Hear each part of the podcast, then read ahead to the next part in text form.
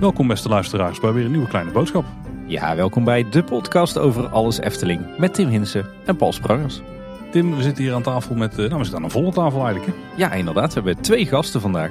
Ja, ene gast is wel eh, onze belangrijkste hoofdgast voor vandaag. En dat is absoluut Dennis Bots. Dennis, welkom in Kleine Boodschap. Oh, het is fijn dat ik hier ben. Ik vind het leuk, dus eh, leuk. Nou, we hebben net al zitten voorkletsen. Dat was hartstikke gezellig, dus we hebben er heel veel zin in. Eh, we gaan je daar uitgebreid introduceren, maar we hebben naast jou nog iemand aan tafel zitten. En dat is een eh, bekende voor onze luisteraars, Bjorn Bouwens. Welkom terug in Kleine Boodschap. Ja, dankjewel Paul. Ja, voor iedereen die eh, Dennis niet kent, Dennis is voor ons in ieder geval bekend uit de Efteling als regisseur van onder andere de film Hugo. Maar hij heeft ook meegewerkt aan een aantal attracties. eh, waaronder De Meisje met de Zwavelstokjes, een van onze favorieten wel, Tim. Ja, zeker. En natuurlijk ook de Vliegende Hollander. Ja, en de toverspiegel eh, in het eh, Sprookjesbos. Maar da- daarnaast heeft Dennis nog heel veel meer gedaan. Hij heeft ook nog aan veel meer andere attracties meegewerkt. Ik, ik denk dat Dennis misschien wel een van de, of misschien wel de meest veelzijdige regisseurs die wij in Nederland kennen. Want Dennis, eh, als we even gewoon kijken naar de categorie, zeg maar filmseries, et cetera, wat jij hebt geregisseerd. Wat voor zaken kunnen we dan allemaal aan denken? Oeh, dat is echt heel veel. nee, ik heb heel veel series, heel veel films gedaan. Ehm, ja, als ik helemaal terug ga naar het begin, ben ik begonnen bij eh, de soaps. Goudkust, Onderweg naar Morgen, eh Goede Tijden, Slechte Tijden. Doorgaande Westenwind, Roosgeur en Trauma 24-7, De Afdeling, eh Sinterklaasjournaal, ehm Zoep, de serie die zich afspeelde in Ouwehands Dierenpark. Eh, het Huis Anubis, Amica. ehm, dat zijn allemaal series die ik gedaan heb. Oh ja, Celblok H. Dat is ook heel leuk. Met vechtende vrouwen is altijd leuk. en eh, even kijken, wat heb ik nog meer gedaan? Joh, het is echt te veel om op te noemen. En dan heb ik speelfilms gemaakt. Misschien is dat even leuk om te vertellen. Dat de bekendste zijn eh, naast de Anubis films de Plop en de Pinguïn en de Zoep in Afrika. Heb ik, eh, de bekendste is natuurlijk Achtste Groepers Huilen Niet. Waar ik een gouden kalf voor heb gekregen. Oorlogsgeheimen. Eh, Storm, Code M. Oh, te veel om op te noemen. Zo. Ik ben, ik ben de helft alweer vergeten. Vals ook nog. Is meer voor een oudere doelgroep. Ik zat een beetje te spieken op jouw IMDb-pagina, maar dan eh, moet je een goede scrollduim hebben om daar doorheen te komen. Het is een hoop, ja. En heel veel jeugdsentiment voor ons. Ja, zeker. Allemaal heel, heel erg bekende titels. Maar dat, Ja. dat is eigenlijk alleen het, het eh, stukje eh, serie en film. Je hebt daarnaast natuurlijk nog veel meer gedaan. Je hebt onder andere aan attracties meegewerkt in de Efteling, maar ook nog op andere plekken. Ja, klopt. Nee, ik, heb, eh, ik, ik vind het heel erg leuk om als regisseur veelzijdig bezig te zijn. Dus alles wat mij interesseert of wat ik spannend of leuk vind, of dat, dat probeer ik aan te pakken. En de, eh, eh, dat ik voor attractiepark en bijvoorbeeld voor de Efteling heb gewerkt, dat is echt eigenlijk een, ja, een spontaan iets door mijn eindexamenfilm op de Filmacademie. Dat ik terecht ben gekomen in de pretparkenbranche ook. En daar ben ik ook een beetje zijdelings nog steeds ja, altijd mee bezig geweest. Omdat ik het ontzettend leuk vind. Want film en attracties liggen heel dicht bij elkaar. Ja, daar moeten we daar maar eens heel uitgebreid over gaan hebben. En naast Dennis zit natuurlijk Bjorn aan tafel, net al geïntroduceerd. Bjorn, we hebben jou speciaal gevraagd, zodat jij vandaag allemaal slimme dingen kunt zeggen over de media en het de film- en serielandschap van Nederland. En dat wij dan net doen hebben we ook weten waar we verstand van hebben. Ik voel wel een beetje grote druk nu Paul, maar we gaan ons best doen eh, vandaag. Hier is wel een beetje. Ja, we hadden gemerkt tijdens onze aflevering over de Efteling en de media dat jij die wereld heel goed kent. En eh, alle namen van eh, regisseurs, acteurs en eh, wat ze allemaal nog meer hebben gedaan, zo uit de mouw kan schudden. Of je had je extreem goed voorbereid, maar dat was bijna onmogelijk, denk ik. Met die, die hoeveelheid kennis die je hebt. Dus daarom vind ik het heel fijn dat jij ook aanschuift vandaag. Nou, leuk om aan te sluiten en eens kijken of we alles te weten kunnen komen over eh, Dennis' eh, carrière in en buiten de Efteling. Ja, want voor we het daarover gaan hebben, Bjorn, eh, voor de luisteraars die jou nog niet kennen. En wat bijna niet kan als je Kleine Boodschap luistert. eh, jij maakt zelf ook een eh, podcast over media. Ja, klopt. Die heette Daar bleef je voor thuis. Die maak ik samen met Ron Vergouwen. En daarin blikken wij terug op nostalgische televisieprogramma's. Met name uit de jaren 80 en 90. En daar halen wij herinneringen aan op. We spreken met de makers uit die tijd. En de trip down memory lane. Oh, leuk. Volgens mij heb ik een aantal titels die eh, Dennis net heeft opgenoemd ook langs horen komen in het wensenlijstje van Ron van met, met name. Zeker. En, en, en een goudkus special komt er geloof ik aan. Dus, dus eh, nou, Oeh. daar moeten we nog maar Oh, eens dat is, eh, over hebben. Ja. Kijk. nou, laten we dan eh, terug naar Dennis gaan. Want Dennis, jij noemt net een ontzettend indrukwekkend eh, lijstje aan eh, films en series. Wat me trouwens opvalt, eh, je bent volgens mij nog hartstikke jong. Terwijl je al zo'n enorm cv hebt. Nou, ik lijk jong. ik lijk jong. Nee, ik ben wel. Ik ben ondertussen ben ik eh, oh, 46, 46. Kijk, zou je dus niet ik zeggen. ben, maar ik zit al 25 jaar in het vak. Dus dat is vrij lang, vanaf mijn 21ste al.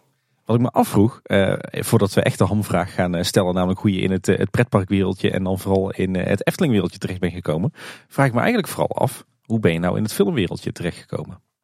Oh, dat is wel, ja, vind ik wel een leuk verhaal eigenlijk. Ik ben, uh, mijn vader was een verwoed amateurfilmer. Dus die deed eigenlijk niks professioneel met film. Uh, maar hij vond het ontzettend leuk om met film bezig te zijn. Dus hij maakte zelf met, toen hij heel jong was, nog met vrienden op 8 mm hele, ja, hele slechte filmpjes als je ze nu ziet. Maar dat gewoon om te spelen met het, met het filmvak. En ik ben geboren in Afrika, dus toen hij ook in Afrika zat, heeft hij heel veel natuurfilms zitten maken. Met, zelf met een camera in de bosjes, uh, dieren zitten filmen. En ik vond het zo magisch dat hij die films allemaal vertoonde en maakte. En dat is eigenlijk mijn inspiratie geweest om zelf er ook in, in verder te gaan kijken. En een van mijn grote voorbeelden was ook. Een, een film die ik als, als, jong, als jonge iemand als kind zag. En dat vond ik zo fantastisch. Dat, ja, dat was gewoon de trigger dat ik dacht van ik wil hier meer mee doen. En toen heb ik eigenlijk op mijn twaalfde mijn eerste film gemaakt. Uh, dus ik kreeg van mijn vader kreeg ik een videocamera en ik heb ook nog op uh, 8 mm films zitten draaien. Dus ik heb heel veel zitten experimenteren. En op mijn twaalfde dacht ik, nou, ik ga een keer een film maken met allemaal familie en vrienden. Uh, als je die nu ziet, het is echt slecht om te, slecht om, om te zien, maar het is wel ontzettend leuke ja, dat was eigenlijk mijn eerste ervaring. Dat ik dacht van ik wil hierin door. Had je ook het idee dat het echt een film moest zijn? Of, was dat toen ook al dat je wat breder keek naar bijvoorbeeld televisie of andere vormen waarin beeld een, rol speelt? Nou, dat, toen ik twaalf was, was het echt gewoon spelen. Dus ik dacht van ik wil gewoon een keer een film maken. En het uh, moet over een Afghaans beeld gaan. Wat uh, een heel Gemerts dorp, want ik kom uit Gemert, uit Brabant. Uh, een Gemers dorp in, in, in zijn macht houdt. Dus dat was echt een film-film. Uh, maar ik ben daarna ben, ik wel ook in televisie geïnteresseerd geraakt. Dus ik heb voor de lokale omroep heb ik heel veel programma's gemaakt. En ik dacht van ja, ik vind het leuk. Ik wil, hier, ik wil hierin door. En dat was allemaal nog in jouw middelbare schooltijd? Uh, dat was allemaal in mijn middelbare schooltijd. Dus in mijn middelbare schooltijd heb ik heel veel films voor de lokale omroep. Maar ook uh, ja, zelf heb ik dingetjes zitten uitproberen en zitten maken. En vooral ook, ik was heel erg geïnteresseerd in special effects en zo. Dus ik was ook heel erg aan het proberen, wat kan ik allemaal met cameratrucs doen. Uh, dus bijvoorbeeld ja, in die film toen ik 12 was, wilde ik een glas van een tafel tegen een muur aan laten vliegen. En toen heb ik zelf bedacht, dat doe ik door de hele set op zijn kant te bouwen. Dus ik heb er een bank op de grond gelegd, een muur gebouwd, tafel neergezet, dat het glas eigenlijk gewoon met zwaartekracht naar beneden valt. En daardoor lijkt het alsof het, alsof het glas echt uit zichzelf tegen de muur aan kapot klapt. Dus die interesse is er altijd geweest. Gewoon spelen met beeld. Jeetje, dat op je twaalfde al. Dus dan kan ik me voorstellen dat uh, op het moment dat je dan een studiekeuze moet maken, dat uh, het vrij uh, overduidelijk is dat je naar de filmacademie gaat. Ja, ja dat klopt. Ik wilde, na de, omdat ik die lokale omroep heb gedaan, wilde ik eigenlijk naar de filmacademie. Ehm, of architect worden. Of wiskundeleraar. Het was echt zo'n rare combi als ik er nu achteraf aan terugdenk. En het grappige is ook dat ik op de filmacademie eigenlijk was afgewezen.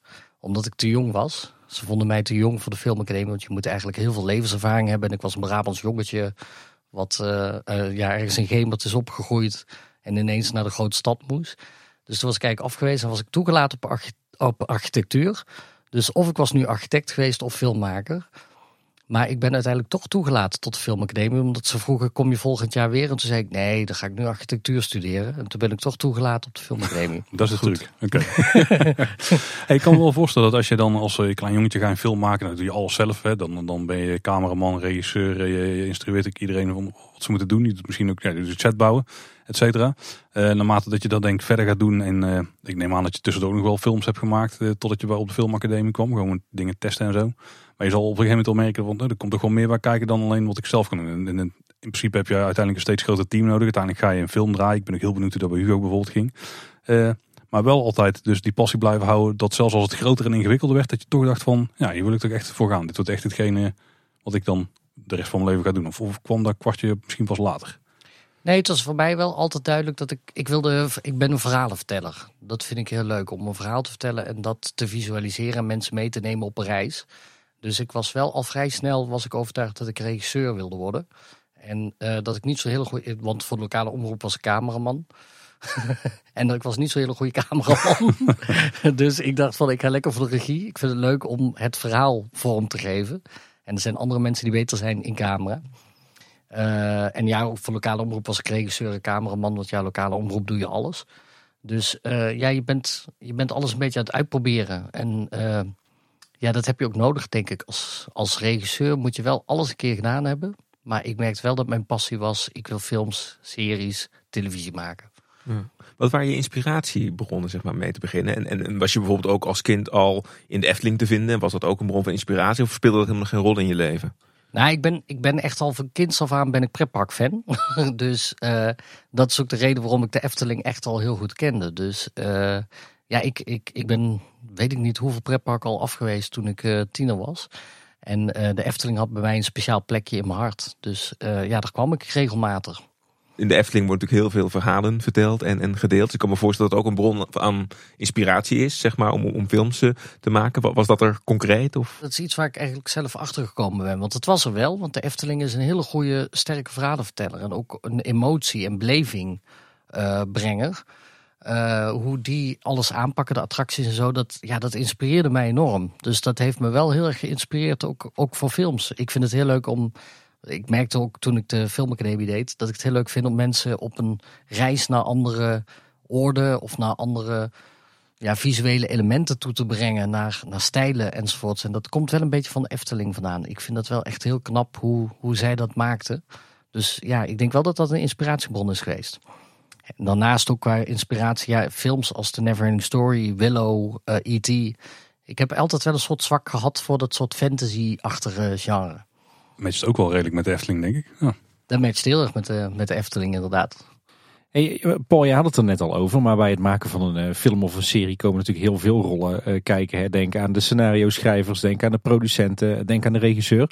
Maar Dennis, kan jij misschien eens uitleggen voor onze luisteraars die lang niet allemaal thuis zullen zijn in het maken van film en televisie en serie. Wat is nou de rol, de taak van een regisseur? De taak van een regisseur. Ja, ik leg het altijd uit aan de hand van een boek. Als jij een boek leest, dan verzin jij zelf hoe de wereld eruit ziet. Je verzint zelf hoe de hoofdpersonen eruit zien. En uh, bij film kan dat niet, want je ziet wat iemand al ooit bedacht heeft. En de regisseur is eigenlijk degene die dat bepaalt. Dus aan de hand van het script, het verhaal, ga je als regisseur ga je het vormgeven. Dus hoe zien de mensen eruit? Hoe ziet de wereld eruit? Hoe bewegen ze? Hoe praten ze? Dus een regisseur is eigenlijk je eerste blik op hoe zo'n hele wereld of hoe zo'n film tot stand komt. En dat is eigenlijk wat een regisseur doet. Dus je bent eigenlijk creatief eindverantwoordelijk voor het verhaal. Ja, om dat verhaal visueel, auditief rond te maken. En, en, terwijl er iets wordt opgenomen, hoeveel, wat ben je op dat moment mee bezig? Als er echt in scène... Uh... Als je het aan het opnemen bent. Uh, ja, dan ben je met heel veel bezig. je bent ook heel erg bezig bijvoorbeeld om, om het op tijd erop te krijgen. dat is het mindere van het vak van regisseren.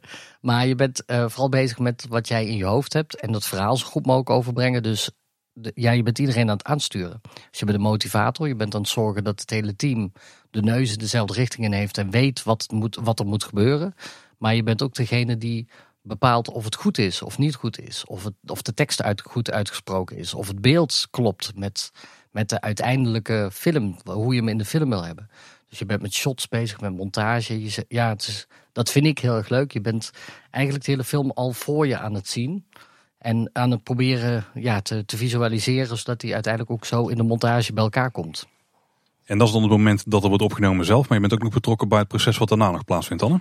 Ja, ja, je bent eigenlijk als regisseur ben je eigenlijk betrokken vanaf van het begin tot eind. Dus vanaf de ontwikkeling van het script, het ontwikkeling van het idee tot helemaal het eind. Dus de montage, geluidsnawerking, kleurcorrectie, visual effects, alles.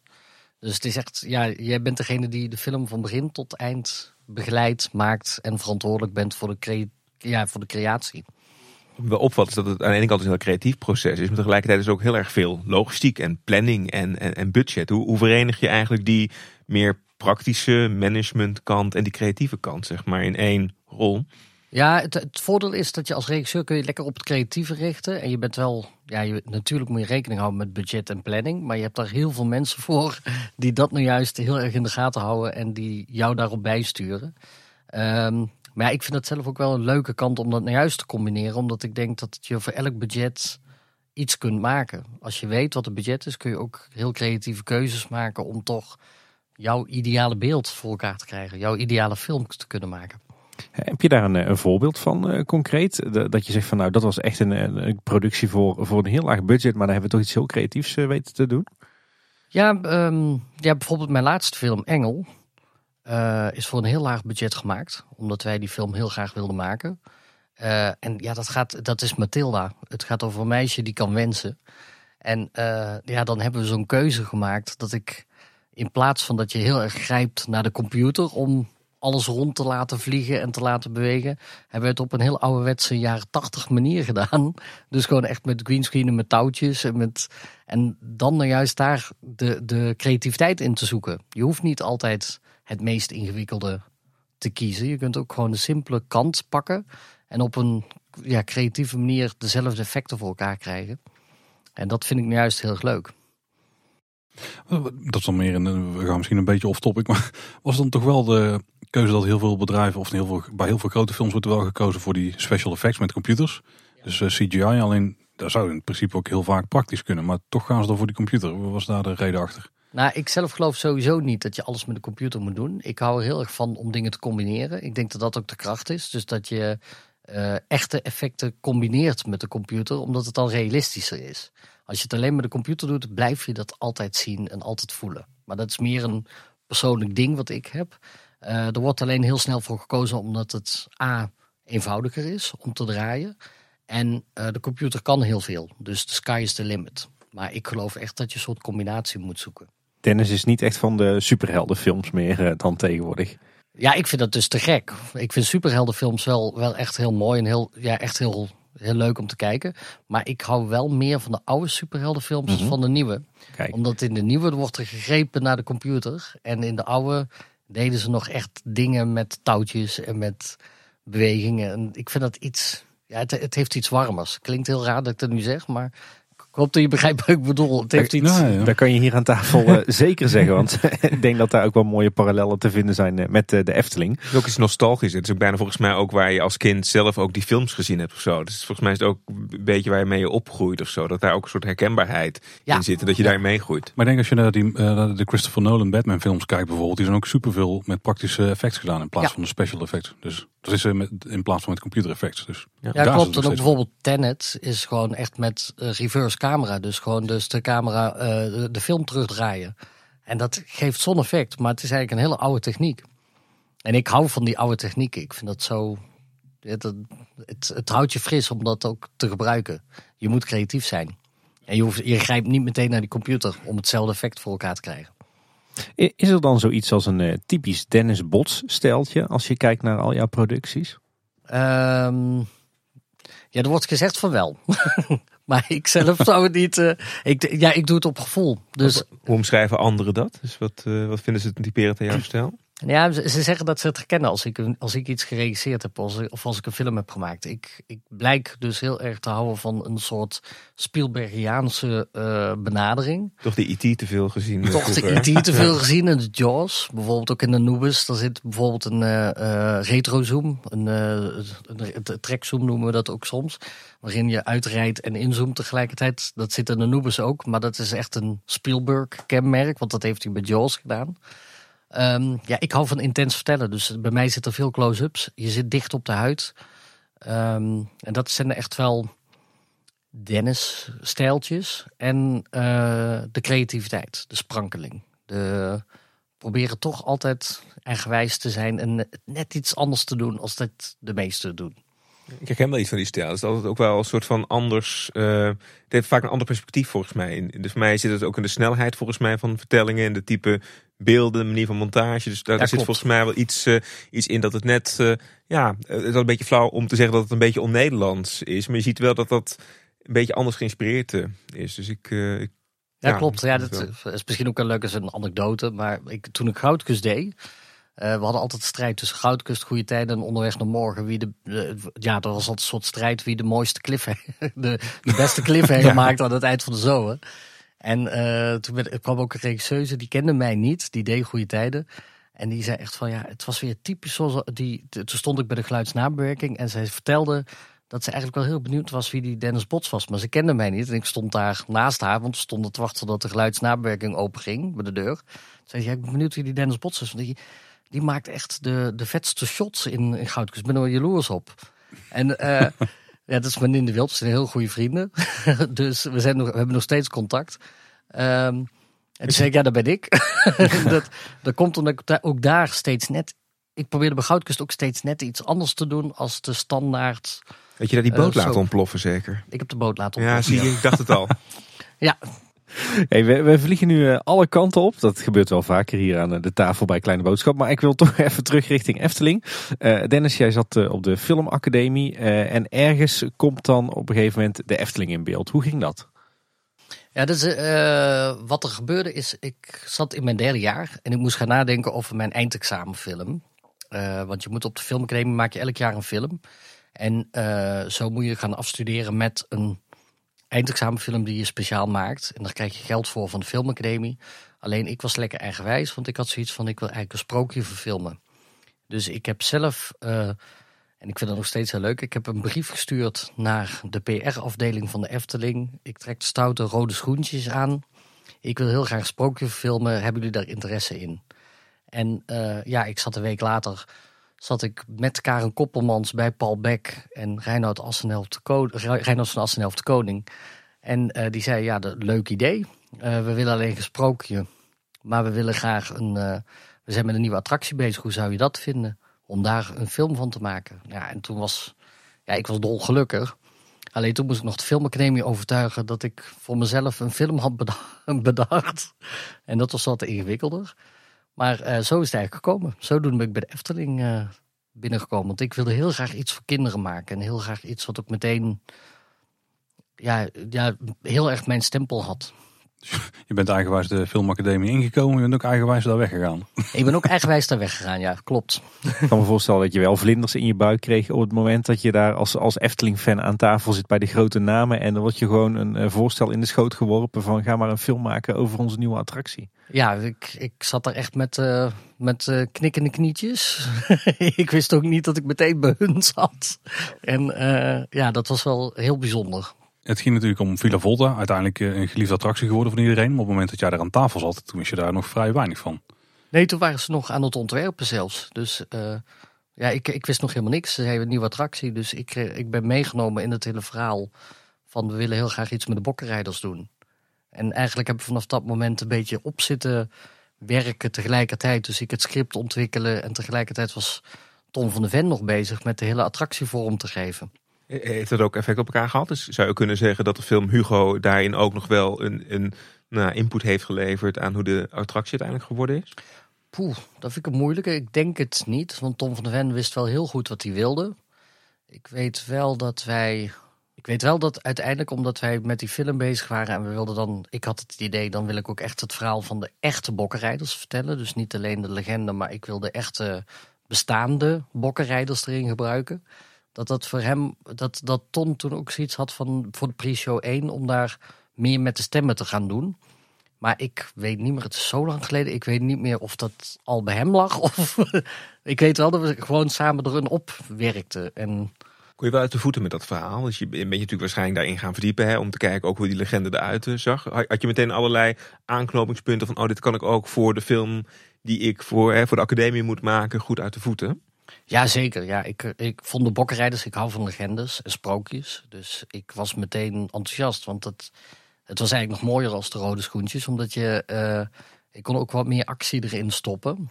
En ehm, ja, dus ja, het, het was voor mij echt een feest om dat te ontwikkelen. En eh, het feit dat het ook een, een Brabantse Limburgse legende is, dat komt dus ook heel dichtbij. Dus je kunt elementen gebruiken die ik als kind al, al zo goed kende. Ik kende de locaties, ik wist waar ik wilde zijn en wat ik wilde verfilmen.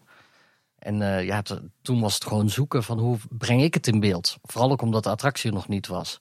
Dus ik moest eigenlijk alles nog gaan verzinnen zonder dat ik locaties had. Even voor mijn tijdlijn. Hoe oud was je toen, eh, toen dit project liep? Toen ik eh, met Efteling praatte, toen zat ik in de eh, derde jaar. Dus toen was ik 20, bijna 21. Zo. En dan, als, tenminste, als je uiteindelijk kijkt naar wat eruit is gekomen, dan is dat knap werk, ja. Maar als we kijken naar de film zelf, daar zit natuurlijk nog veel meer aan verhaal in dan wat in de attractie zelf zit. Eh, had je daar ook een heel stuk vrijheid in? Of was het zo dat alles nog door de Efteling goedgekeurd moest worden, omdat het toch een soort in opdracht van was? Nee, ik kreeg er heel veel vrijheid in. En vooral ook omdat het een eindexamenfilm was, ging het echt om dat wij het verhaal schreven en dat wij dat verhaal mochten vormgeven. Dus we hebben eigenlijk het verhaal verteld naar de attractie toe. Dus hoe is Hugo, eh, de bokkenrijder, eigenlijk begonnen? Hoe is het ontstaan? En daar hebben we ook bijvoorbeeld Lodewijk toen, eh, zijn, zijn rivaal, die hebben wij geïntroduceerd, wat uiteindelijk in de attractie helemaal niet zit. Maar wat wel voor een film heel goed is, omdat je een soort band menselijkheid erbij krijgt. Dus het, ehm, ja, het is uiteindelijk is het zoeken naar elementen om dat daar naartoe te kunnen brengen. De, de film is best wel, best wel donker hè, qua stijl. Het is niet per se een frivole kinderfilm meteen. Nee, nee, maar dat is de attractie volgens mij ook niet. Dus ik probeer wel meteen echt in die stijl te werken. Ik wist wel wat de attractie op een gegeven moment ging worden. Dat een soort hond. Ja, uh, ik wist dat het een haunted house was, waarbij alles boven en onder uh, niet meer vindbaar was. Dus dat je rond gaat tollen. En dat probeerde ik ook natuurlijk in die film ja, te bewerkstelligen. De film opent wel met, en nou, sluit ook trouwens met uh, twee kinderen die door het park gaan en daar wat kattenkwaad, kattenkwaad uithalen. Uh, daar is dan, je had natuurlijk ook gewoon meteen kunnen beginnen in die scène op het plein, waar uiteindelijk uh, waar we een beetje terug in de tijd gaan, zeg maar. Uh, waarom zitten de, de, kinderen dan bij? Is echt omdat je iets voor kinderen wilde brengen, om die herkenbaarheid erin te, te houden? Of? Nou, ook om het actueel te maken. Dus dat je niet alleen een geschiedenisverhaal vertelt, maar dat het ook voor kinderen van nu. Ja, het is ondertussen is die film ook al uit 96. Dus voor die kinderen. oud, ja. voor die kinderen, uh, we hebben hem 96, we hebben hem opgeleverd. Hij is ja, 95, 96 gedraaid. Uh, je hebt daardoor binding. Je hebt binding met dat historische verhaal. En uh, wat ik ook leuk vind, is dat je daardoor de Efteling meer plaatst in die film. Wat natuurlijk voor de Efteling ook goed is en fijn is. Dus die kinderen die gaan daar op zoek, die vinden dat beeldje. Um, en dat is natuurlijk ook een beetje de fantasie die ik als kind zou hebben. Dat ik ook wel zo'n beeldje zou willen vinden die mij brengt bij het verhaal van de bokkenrijders. En die uiteindelijk ook een soort uh, ja, rond verhaaltje vertelt. Dat die kinderen uiteindelijk ook toch. Zij door dat beeldje krijgen ook eigenlijk weer die vervloeking over zich heen. Of die suggestie wek ik.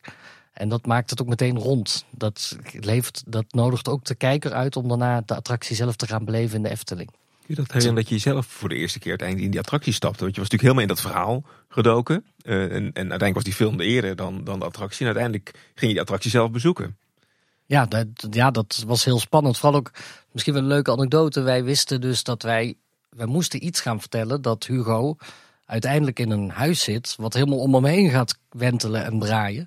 Maar die attractie was er nog niet. Dus wij moesten gaan bedenken, visualiseren. Hoe gaan we dat voor elkaar krijgen? Hoe kunnen wij een acteur in een kamer dat hij helemaal om hem heen draait? Dus ik heb nog zelfs, dat is een leuke anekdote. We hebben zelfs daar een continuous camera tilting rig voor ontwikkeld. Om de camera continu rondjes te kunnen laten draaien om, om zijn as. Dus ik heb toen Karel, uh, Karel Traanberg heette die in mijn hoofd. Dat is een gripbouwer in Nederland. Want dat ding bestond nog niet. Die heb ik echt moeten overtuigen. Ja, ik wil een continuous camera tilting. Of ik zei, nou, ik noemde het niet zo. Ik zei, ik wil een camera die zo continu rond kan draaien. En dat heeft hij gebouwd. En dat vond ik ook wel heel mooi, want daarna stond op zijn website dat je een continuous camera tilting rig kon, kon huren. En die is speciaal voor de film gebouwd. Maar dat, ja, ik wist nog helemaal niet hoe dat effect zou zijn. Um, hoe het zou werken. En ik had wel heel veel gehoord en heel veel tekeningen gezien, ontwerptekeningen. En ik wist ook dat het bewegingsprogramma anders zou zijn als bij de haunted houses die al bestonden. Ja, dus, maar ja, dan als je de eerste keer die attractie in komt, dan vind je het wel echt te gek dat jij daar aan mee hebt mogen werken. En dat jij de film Hugo van de Loonse Duinen hebt mogen, ja, over Hugo hebt mogen maken. Uh, wat je wel altijd hebt, dat is dan ook altijd met perfectionisme. Dat als je dan uiteindelijk in die attractie komt, denk je: Oh, ik had toch nog dit anders willen doen en dat. En... Wat is dat dan? Want ik vind het juist zo sterk dat ook als je kijkt naar. Paul zei het ook net, hè, die, die film is heel duister. En die attractie eigenlijk ook. En, en ze liggen eigenlijk, uh, ondanks dat ze los van elkaar gemaakt zijn, toch heel erg aan elkaars verlengde. Dus, dus wat zijn dan de dingen waarvan je misschien zelf met terugweten kracht denkt: van, Oh, dat, had ik misschien dan anders willen doen? naar de kamer van Hugo bijvoorbeeld. Dus aan het einde, als Hugo vervloekt wordt in de film, uh, vind ik de kamer echt totaal niet lijken op de attractie. En ik zou dat toch wel heel erg graag op elkaar. We hebben wel geprobeerd in het Muiderslot om, om dat voor elkaar te krijgen. Want het is gedraaid in het Muiderslot, dat, uh, dat scènetje, dat hij rondtolt. Maar ik had het uiteindelijk toch wel iets, nog iets dichter naar elkaar. Want ik vind, wat ik het goede vind aan de attractie is dat het uh, best wel licht is. Dus dat er nou juist, ik zou daar wat meer lichtheid in willen hebben. Ik vind hem daar in de film iets te donker. Maar dat is perfectionist in mezelf die dat heeft. als ik kijk naar Hugo als productie, dan, eh, dan zie ik daar eh, mooie sets. Die zijn eh, goed aangekleed. Je hebt natuurlijk een goede locatie ook, maar ze zijn ook echt flink aangekleed met eh, attributen. Er lopen mensen rond, die hebben, zeker in de scènes die in het verleden afspelen, die hebben mooie kostuums aan. Eh, er is eh, professionele belichting. Er worden continuous tilting camera rigs gebouwd. Was hem daar in één keer? Of had ik de voorwoorden fout? Ja, net andersom. Oké, Continuous Camera Tilting Week. Oké, oké. ja, ja. Maar het, het komt in de Er buurt. worden rigs gebouwd. Eh, nee, je moet op dat moment opnemen en regisseren. Ik kan me voorstellen dat er meer mensen bij betrokken waren dan alleen jij en Jeroen. Daar hebben we het trouwens nog niet eens over gehad. Jeroen Zwartjes, ja, de, de producent. Dat was Die, eh, producent. Daar eh, over Jeroen's rol even kort hebben denk ik. Maar eh, hoe groot was het team waar je het mee hebt gemaakt? En, en wat was er allemaal nieuw voor, eh, of nieuw aan voor jou? Ja, wat, wat leuk is aan een eindexamenfilm is dat je het eigenlijk met collega-studenten. Dus iedereen die aan de film meewerkt, die studeert ook, ja, behalve de, de heads noemen we dat. Dus de cameraman, de geluidsman, de geluidsdesigner, montage, editing, productie. Zijn allemaal, zijn allemaal medestudenten. Dus iedereen studeert af met een eindexamenfilm. Dus je zoekt zelf je team bij elkaar. Ehm, maar ik denk dat wij bij Hugo op een gegeven moment echt wel 30, 40 man op de set hadden staan. Wat echt heel groot is voor een eindexamenfilm. Maar dat komt ook omdat we door de Efteling heel erg geholpen zijn. Eh, dus de Efteling die gaf ons echt de kans om er ook echt iets heel vets en moois van te maken. Dus Dus je ook in budget of ook in, in, in, in- in medewerking? eh, budget, medewerking, eh, het kledingatelier van de Efteling heeft ons heel erg geholpen. Ehm, eh, we hadden een production designer, die kwam niet van de filmacademie, maar die hadden wij weer extern aange, aangetrokken. Eh, die heeft bijvoorbeeld de maskers gemaakt van papier-maché. Ik moet er nog steeds om lachen dat we echt maskers van papier-maché hadden. Die, die bokkenmaskers. Eh, maar ja, het, was heel, het is heel fijn omdat je dan met de Eftelingen ook ineens wel meer daadkracht hebt. Maar uiteindelijk blijft het, het blijft filmen, dus het blijft ook soms gewoon klooien. Dus ik weet nog dat we eh, de laatste scène die we moesten draaien, want we hebben eigenlijk de hele film gedraaid in redelijk goed weer. Alleen Villa Volta was af in de winter. En we moesten dus de buitenkant van Villa de binnenkant werkte nog niet, maar de buitenkant konden we pas draaien op één bepaalde tijd. Konden we daar eh, opnames maken. Maar eh, die moesten we ook toen draaien, want anders haalden we de film niet voor, ja, om hem gereed te hebben op tijd. En precies die dag lag er ontzettend veel sneeuw. En we, wilden geen, we konden geen sneeuw gebruiken. Dus we hebben er echt gewoon ook met, met heaters en met windmachines heel de Efteling sneeuwvrij moeten maken. Want ook bijvoorbeeld het gevecht tussen Hugo en Lodewijk, waar ze in het gras rollen, is toen gedraaid. Eh, maar dat is echt gewoon echt hartje winter, ijskoud, sneeuw. Hebben we echt weg moeten smelten om te zorgen dat we onze scènes konden draaien. Is dat in de sneeuw gedraaid, ja? Is in de sneeuw gedraaid. Dus Ja, de je Villa weer Volt, terugkijken. Villa Volte exterieur en die, dat gevecht is in de Efteling. Dus op de picknickplaats zelfs, op, de, op het picknickveld hebben dat gevecht gedraaid. Waarschijnlijk gewoon de wintersluiting dus eh, van het park. Dus tijdens de wintersluiting gedraaid. En daar, daarom zie je ook wel dat de jongetjes die door de Efteling lopen, is in de winter. Het feit dat de Efteling een medewerking gaf, eh, gaf dat nog een soort aantrekkingskracht voor de andere mensen van de academie. Dat ze dachten van, oh, dat is wel... in- Want uiteindelijk moet je je team bij elkaar verzamelen. En Misschien was daar een reden dat heel veel mensen het... Ik weet niet hoe makkelijk deze namelijk, maar ze dachten van, oh, dat is wel een heel interessant project. Daar kan ik wel veel creatieve vrijheid in kwijt. Nou, het was vrij eenvoudig eigenlijk om een crew bij elkaar te krijgen, omdat het gewoon ook een ander soort project was. Het was, het, was ook een beetje spelen voor ons allemaal. We konden echt leuk film maken. Dus ik kreeg vrij snel kreeg ik mijn collega-studenten zover om mee te werken. Ehm, en dat is ook wel heel leuk, omdat we hadden echt een topteam qua, eh, ja, qua bekende mensen die ook aan meegewerkt, die je nu zou kunnen kennen. Lodewijk Krijns, bijvoorbeeld van Bumperkleef. Dat is een regisseur. Die was mijn regieassistent bij Hugo. Dat weet, dus dat is leuk om bijvoorbeeld te weten. Peter Goedings, die eh Fantavision nu heeft, een grote productiemaatschappij die grote films maakt en zo. Die was mijn eh, opnameleidster. En zo had ik dus echt wel een heel leuk team bij elkaar. En Job eh die ook bijvoorbeeld nu de Paul Verhoeven film Bin- Benedetta gemonteerd heeft. Echt een van de beste editors van Nederland nu. Was mijn editor voor Hugo. Kijk, ja. En dan had je ook nog een aantal goede acteurs erin zitten. Ja, klopt. Aus, Aus gedaan is een Tigo Gennand. Die ook toen aan het begin van hun carrière stonden. Dat is toch een mooi opstapje geweest waarin ook. nou ja, ik moet dan echt met, met, ja, ik moet echt op mijn knieën wil je in mijn film spelen. dus dat moet je wel altijd doen tegen die tijd. Zoals ook Theo de Groot, die best wel een, ja, een bekende acteur toen was van Diamant. Die heb ik echt wel moeten vragen, wil je in mijn film spelen? Maar dat is ook de kracht van eindexamenfilm. Dat je mensen over moet halen om mee te werken. Ja, en een naam die we later in de Efteling nog heel veel zijn tegengekomen is natuurlijk Jeroen Zwartjes. Ja, klopt. En Jeroen, Zwartjes eh, was de productieleider van de film. En we hebben, ik heb hem uh, al heel snel bij het project betrokken, omdat ik heel goed met hem uh, samen kon werken. En hij had ook interesse in het maken van een film die wat commerciëler is op de Filmacademie. Dus ik had hem al heel snel erbij betrokken en hij vond het echt fantastisch om deze film te produceren voor mij. En het grappige is dat hij daarna eigenlijk in plaats van dat hij in de filmwereld terecht is gekomen, nou juist in de pretparkwereld terecht is gekomen. ja.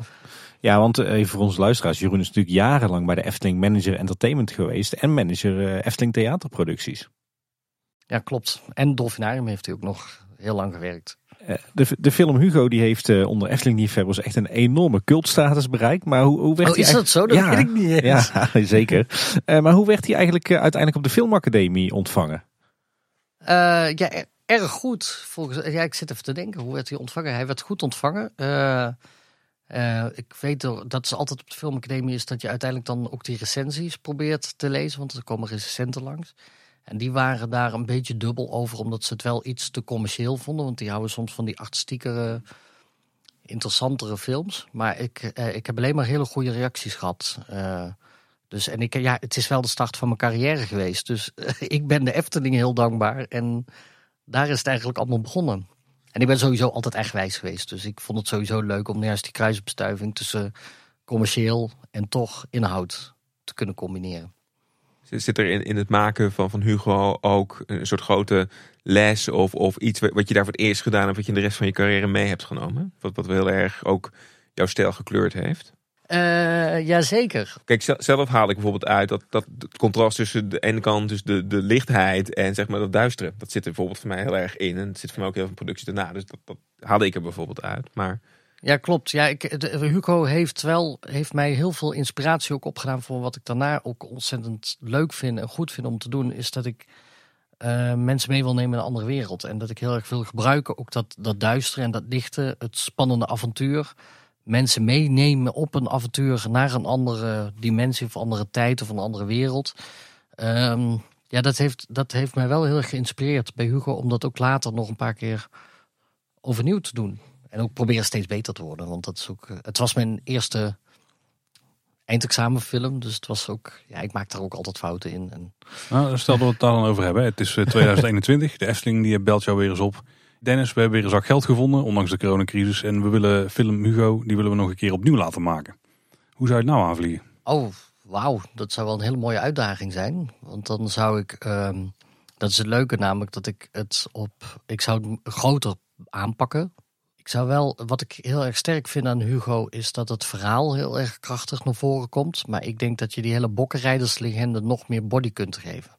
Dus dat de hele... Uh, de, de, het hele ontstaansgeschiedenis van die bokkenrijders. Dat je dat veel meer lading nog kunt geven. Dat je veel meer de mensen mee kunt nemen in die tijd. En dat je dan uiteindelijk dan ook bij uh, het huis uitkomt en bij de vervloeking. En dat je daar meer van kunt maken. Dus ik zou het wat groter uitpakken. Ik zou, ik zou ook voorstellen later een film maken, van maken van 50 minuten in plaats van 25 minuten. Want ik, dat, dat, dat zit erin. En je kunt op die manier ook wel uh, een attractie weer nieuw leven inblazen. Dat is bijvoorbeeld bij Pirates of the Caribbean. Die attractie was wat het was. Maar doordat je de film opnieuw maakt en dat je het verhaal nog meer lading geeft, heeft die attractie wel meer waarde gekregen. En is het eigenlijk een nieuw leven begonnen. Dat vind ik eigenlijk wel interessant, want ik neem aan dat jij nog wel eens in de Efteling komt uh, tegenwoordig. Ja, zeker. Ik heb kinderen dus.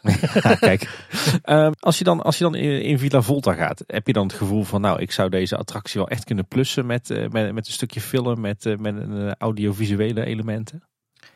Ja, ja, ik denk, het is wel, ik vind, Villa, maar ja, het is een beetje dubbel, want het is enerzijds is het ook die nostalgie, dat Villa Volta is gewoon een hele krachtige, sterke attractie, maar omdat hij nu al wat ouder is, is bijvoorbeeld pre-show 1 en pre-show 2 uh, dat eigenlijk twee keer een soort herhaling van zetten. Dus ik, ja, mijn vingers jeuken om dan te zeggen van laten we daar één geheel van maken of laten we daar wat meer filmelementen in, in gaan verwerken. Want daar kun je wel echt hele mooie, spectaculaire dingen mee doen. Ook met uh, videomapping en zo. Dus je kunt uh, het, het witte wief, de, de, de vrouwen bovenop de, op de gevel, die kun je eigenlijk ook in de hele attractie terug laten komen. Dus ja, nee, dat heb ik wel. Dat klinkt wel heel goed, ja. Ik kan me ook voorstellen dat je in eh, de rondrijdende kamer, als je daar toch ook met projection mapping eh, dingen laat rondzweven en zo. Ja, dat, oh, ja, mij tof. Er zit heel veel potentie, ja. Ja, je kunt er nog heel veel, je kunt er heel veel extra doen. En sowieso ook met, met je zou ook nog met een hologram kunnen werken. En ja, die Pre-Show 1, dat- die, die, kan, die kan echt wel geüpdate worden. Althans, vind ik. Ik, eh, ik hoop dat ze jou een keer gaan bellen. ja, precies. Hey, iets, interessants, iets interessants wat ik trouwens net bij jou hoorde, Dennis, is eh, eh, jij hebt het erover dat, dat jouw films en jouw producties, eh, die, die neem je helemaal mee naar een andere tijd en naar een andere, andere wereld. Dat doet me ook heel erg denken aan het, het begrip escapisme, wat natuurlijk een enorm grote rol speelt in de, de pret- en de themaparken en zeker ook bij de Efteling. Hè. Als je in de Efteling bent, ben je even helemaal weg uit de wereld van alle dag, uit, eh, uit de sleuren misschien wel, uit, uit de negativiteit. Is dat ook iets wat jij met jouw producties beoogt? Eh ja, zeker. En ik ga zelfs nog een beetje verder. Dat ik denk dat film en attractieparken heel dicht tegen elkaar aan liggen. Omdat je mensen meeneemt in een beleving. En eh, je neemt ze mee even uit... dat, is dat is ook waarom je naar een film gaat. Je gaat naar een bioscoop omdat je even... A, een goed verhaal wil. Maar je wil ook eventjes alle, alle dag achter je laten en even meeleven met iemand anders. Dat is ontzettend fijn om eventjes gewoon in een verhaal te duiken... wat, wat je ook meeneemt naar eh, andere tijden, naar andere emoties. Emoties die je zelf niet kent. En dat zit exact hetzelfde in attractieparken. Dus ik vind dat bijvoorbeeld echt een heel belangrijk iets. En ook de connectie waarom ik, waarom ik denk dat ik als regisseur ook heel goed die, die connectie kan maken tussen filmtechnieken en eh, of, of elementen die we in de film gebruiken, dat je die ook weer op attracties los kunt laten. Want je doet exact hetzelfde. Je neemt mensen eventjes mee in een andere wereld, in een andere ja, hoedanigheid. Je neemt ze mee op een vlucht over Nederland. Je neemt ze mee in een, in een sprookje. Of je neemt ze mee in een heel emotioneel verhaal over een meisje wat leukemie heeft. Dat zit heel dicht tegen elkaar aan. Uiteindelijk gaat het erom dat het entertainment is. Het is eventjes uit je normale bestaan even alles loslaten. Even iets voelen. In een, in een pretpark heb je even fun, lol. Het gaat altijd over emotie. Ik denk dat er in de Efteling ook wel een paar eh, goede voorbeelden van eh, te vinden zijn van eh, attracties die met filmen een bepaalde emotie oproepen. Dus zullen we dan eens naar de volgende gaan. De volgende stap maken in de, de Efteling carrière. Ja, ja want je was op een gegeven moment afgestudeerd aan de Filmacademie. Dan, hebben we het, eh, dan zitten we in 1996. Drie jaar later word jij door de Efteling eh, benaderd voor eh, het, eh, het sprookje van Sneeuwwitje. Met name dat kasteeltje van, eh, van de stiefmoeder van Sneeuwwitje. En eh, Herberg de Eersteling. Eh, hoe, kwamen ze toen bij jou uit? Eh, ja, het was zelfs al iets eerder dan drie jaar later. Er waren op een gegeven moment, ik weet niet meer de data uit mijn hoofd of zo, maar ik weet dat ik door Peter Koppelmans en Lex Lemmens destijds benaderd was van, hey, we gaan een sprookje maken en we willen die toverspiegel, willen we, het ging eigenlijk over de toverspiegel, die willen we eigenlijk nieuw leven in inblazen, maar we willen daar nieuwe technieken in op loslaten. We willen heel graag iets met projectie doen. En eh zodoende ben ik met Henny Knoet eh, samen gaan bedenken hoe krijgen we dat voor elkaar. En zo is eigenlijk de toverspiegel van Sneeuwwitje ontstaan. Door een half doorlaatbare spiegel en erachterop te gaan projecteren. En ehm, ja, dat was een hele leuke samenwerking waarin ik ook echt geprobeerd heb wat filmelementen ook in het sprookje zelf te verwerken. Geluid. Eh, geluid bijvoorbeeld, de effecten, dat die allemaal synchroon lopen met het, met het verhaal. En dat je ook echt daar, echt zodra je de deur binnenkomt, dat je langzaam steeds dieper het sprookje inkomt om er uiteindelijk weer uit te kunnen stappen. Ja, en, en volgens mij zijn de beelden die je hebt geschoten voor, eh, voor de toverspiegel zelf van, eh, van de heks van de stiefmoeder, die zijn ook aardig complex hè? Dat was heel ingewikkeld. Dat was de eerste keer in Nederland. De, die techniek bestond al. Het is een morphing techniek. Eh, het is in de tijd van, dat weet ik wel. Het is in de tijd van de black and white clip van Michael Jackson. Dan weet ik niet welk jaar, of, eh, welk jaar dat was. Maar eh, in black and white clip, daar heb je aan het eind van die clip dat Michael Jackson door zijn hoofd te bewegen steeds verandert van de ene persoon in de andere. Dat is exact dezelfde techniek die wij wilden toepassen op, op de valse koningin. Want ik had meteen zoiets van, ja, ik wil eigenlijk een valse koningin zien die ik langzaam zie veranderen in een hele boze heks.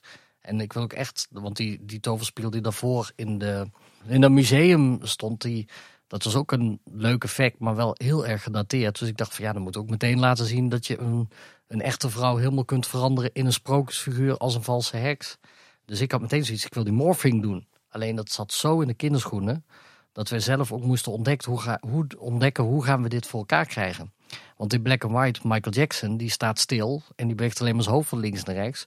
Dat is vrij eenvoudig. Maar ik wilde meteen ook dat ze echt liep, stapte, de hand op de spiegel legde. Maar ja, eh, de computer was nog maar net geïntroduceerd in de film- en televisiewereld. Dus de morphing kon, maar we konden nog niet echt bijvoorbeeld een hand eraf, plak, eraf knippen en op een andere plek plaatsen. Dus de handen en het hoofd moest altijd precies op dezelfde plek zitten.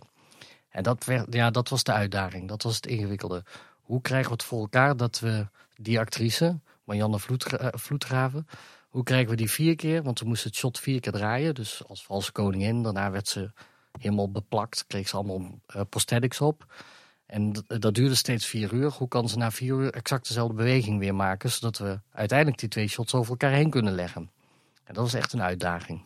En um, sowieso, je noemt al Marianne Vloedgraven. Die, die kende je volgens mij nog van Goudkust. Had je ja, die zat in Goudkust. Had je die ook zelf dan geselecteerd? Of hoe, waar, waar, hoe is de keuze op haar gevallen? Ja, ik, ik deed toen Goudkust. En ik weet nog dat ik naar Marianne toe stapte en zei van... Nou, ik zou heel graag willen dat jij uh, de boze hek speelt. dat kun jij, ja. ja. In de Efteling. Dus ik heb haar benaderd. Ik dacht, zij, zij is de valse koningin. Zij heeft die kracht, zij kan dit spelen. En um, zij is heel steady. En ik had iemand nodig die echt heel steady was. Dus die qua spel uh, heel snel kan schakelen, maar vier keer hetzelfde kan doen. Dus bij Goudkust had ik al gemerkt bijvoorbeeld dat als ik take 1 en take 2 en take 3 en take 4, die kon ik naadloos aan elkaar knippen in de montage, omdat ze altijd exact hetzelfde deed. Dus ik wist, ik moet zonder actrice hebben. En ik vond Marianne helemaal geslaagd ervoor. Dus toen heb ik haar gevraagd. En daarna ben ik pas naar de Efteling. Ik zou heel graag deze actrice willen als uh, valse koningin. Ja, en het is ook mooi is dat ze natuurlijk in de film te zien is. En haar portret natuurlijk ook nog mooi uh, ja. Nou ja, uh, zichtbaar is ook in, in, in de scène. Het is trouwens natuurlijk de eerste keer dat überhaupt uh, film toegepast in het Sprookjesbos. Dus ik kan me ook voorstellen, dat is natuurlijk echt wel het begin van de Efteling. Dat is natuurlijk ook heel erg nog gebaseerd op nou ja, klassieke technieken. Was het nog, nog een ding dat überhaupt film in één keer zijn intrede deed in dat Sprookjesbos? Ja, het was wel. Ik, ik, ik weet zelf dat ik dat ook wel. Ik vond het wel spannend. Dat ik dacht van ja, het is allemaal zo mooi mechanisch. En alles heeft. Uh, het heeft een soort uh, warmte ook weer. Want het werkte met. Uh, vroeger werkte het zelfs met touwtjes en met elastiekjes en met draaischijven. En ik dacht van, oh, nu gaan we wel echt een hele moderne techniek erin in loslaten. Maar het is wel wat, ja, wat Henny Knoet ook heel graag wilde. Ik weet dat Henny heel graag ook echt iets vernieuwends wilde maken. Hij wilde iets wat, wat echt ook meer tot de verbeelding sprak. Dus um, ik heb er eigenlijk verder niet bij stilgestaan, maar het is inderdaad wel de eerste keer dat er video is toegepast. En dat er vrij moderne techniek in, in dat aloude sprookjesbos uh, langskwam. Maar volgens mij is Peter Reinders toch? De, ja. Was ook een filmmaker, toch? Zeker. Ja, ja, ja dus eigenlijk. Ja, er zijn voor mij heel veel filmtechnieken toegepast zonder dat het daadwerkelijk zelf film is. Dus dit, dat is, ja. Um, maar ik denk veel van de principes, uh, hoe special effects worden gemaakt, zie je eigenlijk ook gewoon terug. In, ook in de, hoe de animatronics bijvoorbeeld volgens mij uh, werken. In, in, in ja, klopt. Ja. Wat ik me nog afvraag, um, je hebt een, een lijst met allemaal uh, ook voor detailpuntjes, die wordt bijgehouden door de Eftelist. Daar staat de toverspiegel ook op, uh, want uh, die zijn van mening dat, dat die iets te pixelig is voor moderne standaarden. Kan ik me, kan ik ja, iets in vinden? Het is natuurlijk ook een digitaal effect. Dus je zit gewoon vast met wat, het, wat uiteindelijk de computer eruit heeft gegooid. Nou, hij is ook de projectie. Dit is, volgens mij staat er nog steeds een projectie die exact hetzelfde is als... Uh, zal wel een nieuwe projector staan, maar... Uh, het beeld is toen destijds opgenomen en bewerkt voor 1997, 98. Wat was de tijd dat hij... Uh... 99. 99. Dus dat is gewoon 21 jaar oud. Dus zoals voor die technieken, tegenwoordig zijn we allemaal gewend aan 2K, HD, 4K. En ik geloof dat wij daar echt bijna op HD zitten. Um, ja, dus dat, dat zie je. Het is wel. Uh... zijn de, wat ik me dus afvraag, zijn de bronbestanden nog van hogere kwaliteit dan dat daar nu getoond wordt? Of ja, want we hebben op film gedraaid. Oh, oké. Dus deze attractie is op film gedraaid. Dus hij is op uh, zelfs 16, nee 35 mm gedraaid. Oh. Dus de uh, beelden, de oorspronkelijke beelden, zijn hoger van kwaliteit als... Alleen moeten we dan de hele... We moeten hem helemaal opnieuw maken. Ja, de special effects moeten opnieuw... Het morphing moet opnieuw De morphing moet je dan helemaal opnieuw maken. Dus we hebben echt de beelden zijn we helemaal... Die, die zijn op 35 mm. Oh, biedt wel uh, perspectief, oké. Okay. ja. Iets wat trouwens ook best wel vernieuwend was voor, uh, voor dit sprookje, is dat het ook uh, ja, best wel pittig is, zeker voor kinderen. Het is, het is natuurlijk best wel eng. Nou zijn heel veel sprookjes eng, maar uh, het komt hier best wel binnen natuurlijk. Doordat die, die film en effecten die erbij horen, nou, die zijn natuurlijk best gewaagd. Was dat nog een issue tijdens de ontwikkeling? Nou, ik weet dat ik tegen Henny zei van ja, nou, als we haar veranderen in een heks, dan moet ze ook wel echt eng zijn. En ik weet dat Henny, dat, dat hij daar een beetje angstig voor was, maar dat hij er uiteindelijk wel in meegegaan is. En ik heb wel ervoor gezorgd dat we hebben ook de geluidsmixage gedaan. Hier ter plekke in het, ja, of in het Sprookjesbos hebben we echt daar ter plekke s'avonds zitten mixen. Ik heb er wel ervoor gezorgd dat we daar een balans in konden vinden. Dus we konden minder eng maken. En ik heb met het testpubliek gewerkt om te kijken of het voor kinderen niet te eng is. En ik denk ja, ik probeer het, het, de grens op te zoeken. dat is aardig gelukkig. maar de enige, het enige gesproken waarschuwingsbordje bij de ingang, hè? vanwege uh, toch de engheid die er mogelijk in zit. Ja, maar ik vind het ook wel mooi, dat, dat was eigenlijk wat ik zei. Van als je, je gaat het opnieuw doen, dus het moet ook wel meteen iets hebben, iets bijzonders zijn. En ik denk ook dat Sprookjesbos, dat is een soort ijdele hoop die we toen hadden, dat het ook voor wat oudere kinderen interessanter zou worden daardoor. Het spookslot is ook eng. Ja. En er gaan ook kinderen in. Ja, en ik ben het wel met je eens dat het een grensgeval is. Want ik merk dat bij mijn oudste dochter. De ene keer vindt ze het doodeng. En de keer erop vindt ze het ineens weer fantastisch. En wil ze er per se in. Dus dat schiet ook alle kanten Ja, maar griezelen, kinderen houden van griezelen. Hè? Ik bedoel, ze vertellen elkaar griezelverhalen s'avonds. Om elkaar bang te maken. En natuurlijk hebben ze soms nachtmerries van. Maar het is ook wel hetgene wat ze willen. Want ze willen graag ouder zijn. Dus je moet ook ja, geen kniebuiging maken naar de kinderen. Kinderen kunnen echt wel wat hebben. Het moet niet te eng zijn. Het moet geen nachtmerriemateriaal zijn. Maar je kunt, uh, spanning is nu juist hetgene wat ze graag willen besef nu net dat Henny Knoeters verantwoordelijk is voor een van de allervrolijkste dingen in het park, namelijk het Kleuterhof. En misschien wel het engste in het park, namelijk de toverspiegel. dus, ik weet niet hoe vrolijk jij van Kleuterhof wordt, maar goed. Ja, is wel de. Ja, kinderen worden daar heel vrolijk van, ja. Een, uh, een ander sprookje dat dat jaar werd gebouwd is uh, Herberg de Eersteling. Of althans het sprookje tafeltje, dekje, ezeltje, strekje, knuppel uit de zak. Jij was daar ook bij betrokken hè? Klopt, uh, maar pas achteraf. Want, ik, terwijl we daar bezig Het Routenplein had een, had een heel ontwerp. Dat was namelijk echt de, de, het kasteel van Sneeuwwitje zou komen. En Herberg de Ersteling. Dat heeft allebei Henny gedaan. En ik was eigenlijk vooral met Sneeuwwitje bezig. En toen het hele sprookje klaar was van, van Knuppel in de Zak... toen vroeg Henny aan mij... Het is een beetje lang. het, het, kan nog wel wat spanning. Wil je er een keer naar kijken? Wil je het script bekijken of we nog wat spannender en wat korter en wat intensiever kunnen krijgen. En dat heb ik gedaan destijds. Om, om te kijken hoe we dat verhaal bondiger kunnen krijgen. En hoe je ook wat meer elementen eraan toe kunt voegen, waardoor het wat meer ging leven. Uh, maar het is eigenlijk vooral een inkorting ook geweest. Enig idee hoeveel uh, eraf is gevallen? Ik geloof dat het meer dan een minuut was zelfs. Hij is echt wel behoorlijk ingekort. Wat me zo opvalt bij, bij die vertelling ten opzichte van andere sprookjesvertellingen, is dat ook de bezoeker zo direct aan wordt gesproken als edele bezoeker. Is, is dat een bewuste keuze eh, geweest in relatie tot andere sprookjes? Of? Ja, dat was echt een. Uh, dat, was echt, uh, dat was het verhaal wat Henny geschreven had. Dat hij echt, hij wilde. En dat, dat, dat gebeurde namelijk ook in, de, in het kasteel. Dan word je ook als bezoeker zelf ben je deel van het sprookje. Jij, zit, jij ziet jezelf in de spiegel. En dat was ook het hele idee, dat die twee sprookjes echt daadwerkelijk de bezoeker zouden meetrekken het sprookje in. Dus dat het wat actiever zou zijn als de sprookjes waar je meer als toeschouwer naar kijkt. Jij bent daar in het sprookjesbos. Jij bent daar aanwezig. En dat heeft Henny doorgezet ook in, uh, in de herberg. Later ben je betrokken bij het eh, maken van de illustere parkvideo's. Hoe kwam ook Illuster? nou ja, ik heb aardig wat uh, parkbanden nog, te, nog thuis liggen, ja. ja.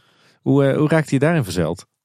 Nou, ik weet dat ik op een gegeven moment tegen. Ik weet, ik weet eigenlijk niet meer hoe het precies gegaan is. Maar ik heb op een gegeven moment op dat van moeten we niet de hele Efteling opnemen op, op 16 mm of op uh, 16 mm. Dus echt ook op film. Dus dat je ook echt goede kwaliteit hebt. En ik wilde heel graag. Ik had een heel plan geschreven. Dat heb ik gepresenteerd ook. Van ik wil de beleving laten zien. Ik wil laten voelen wat Efteling betekent. Want er waren wel parkbanden, maar dat was meer het, uh, alleen de het sprookje of je zag wat er gebeurde. Maar ik wilde eigenlijk de mensen meer meenemen in een dagje Efteling. Een dagje Efteling is echt een beleving van begin tot eind. Het is niet alleen het plaatje wat je ziet of alleen dat sprookje of, of een python die langs hoeft.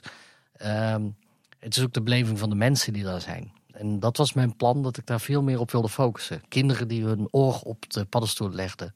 Eh, kinderen die echt met, met open mond naar de dansende schoentjes zitten te kijken. Dat je de verwondering ook voelt en ziet. Daar heb ik een heel plan voor geschreven. En ik weet nog dat ik ze ook nog overtuigd heb. Dat, dat zei ik van, dan kun je ook weer commercials. En dan kun je oneindig gebruiken.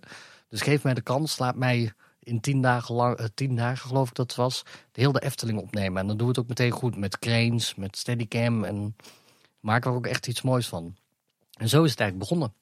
Zo, zo heb ik die parkband die er al was, die heb ik eigenlijk een soort, ja opnieuw, maar dan op film. Echt mooie kwaliteit. Ja, want de parkbanden zoals we die kennen uit de jaren negentig is, is inderdaad vooral met de camera langs alle achtbanen en langs alle gebouwen. Ja. Eh, en daar- dat, dat mooi achter elkaar gemonteerd. Maar het moment dat, dat jij dus betrokken raakte met, eh, bij, bij de parkvideo, is ook het moment dat we, dat we die beelden gaan zien met inderdaad de kinderen die genieten, de ouders die hand in hand lopen en elkaar verliefd aankijken. Ja, en Pardoes die je meeneemt op reis met het toverboek waar hij zijn vonkels over uitstraalt. Wat je echt meeneemt het, het verhaal in. Volgens mij zien we tot op de dag van vandaag eh, een aantal van die beelden nog wel terugkomen in media-uitingen van de Efteling. Ja, klopt. Ik, ik weet dat die beelden heel lang gebruikt zijn. Dus ik, achteraf denk ik ook van ja, ik heb toen beelden gemaakt die een lang leven beschoren zijn. Maar ik geloof wel dat er, er zijn, zijn wat updates geweest. Want de kleding dateert wel vrij snel. Ja, maar ook de, de stijl van die banden, dat is nog steeds een stijl die ze nu hanteren bij heel veel van de commercials en zo. Gewoon mensen die dus eh, met gezinnetjes in het park lopen, dat is dan daar een beetje begonnen. Ik, ik kan me nog die hele oude parkbanden herinneren. Tenminste het stukje wat dan eh, voor eh, hetgene zat wat je dan zelf met je VS'je mocht opnemen.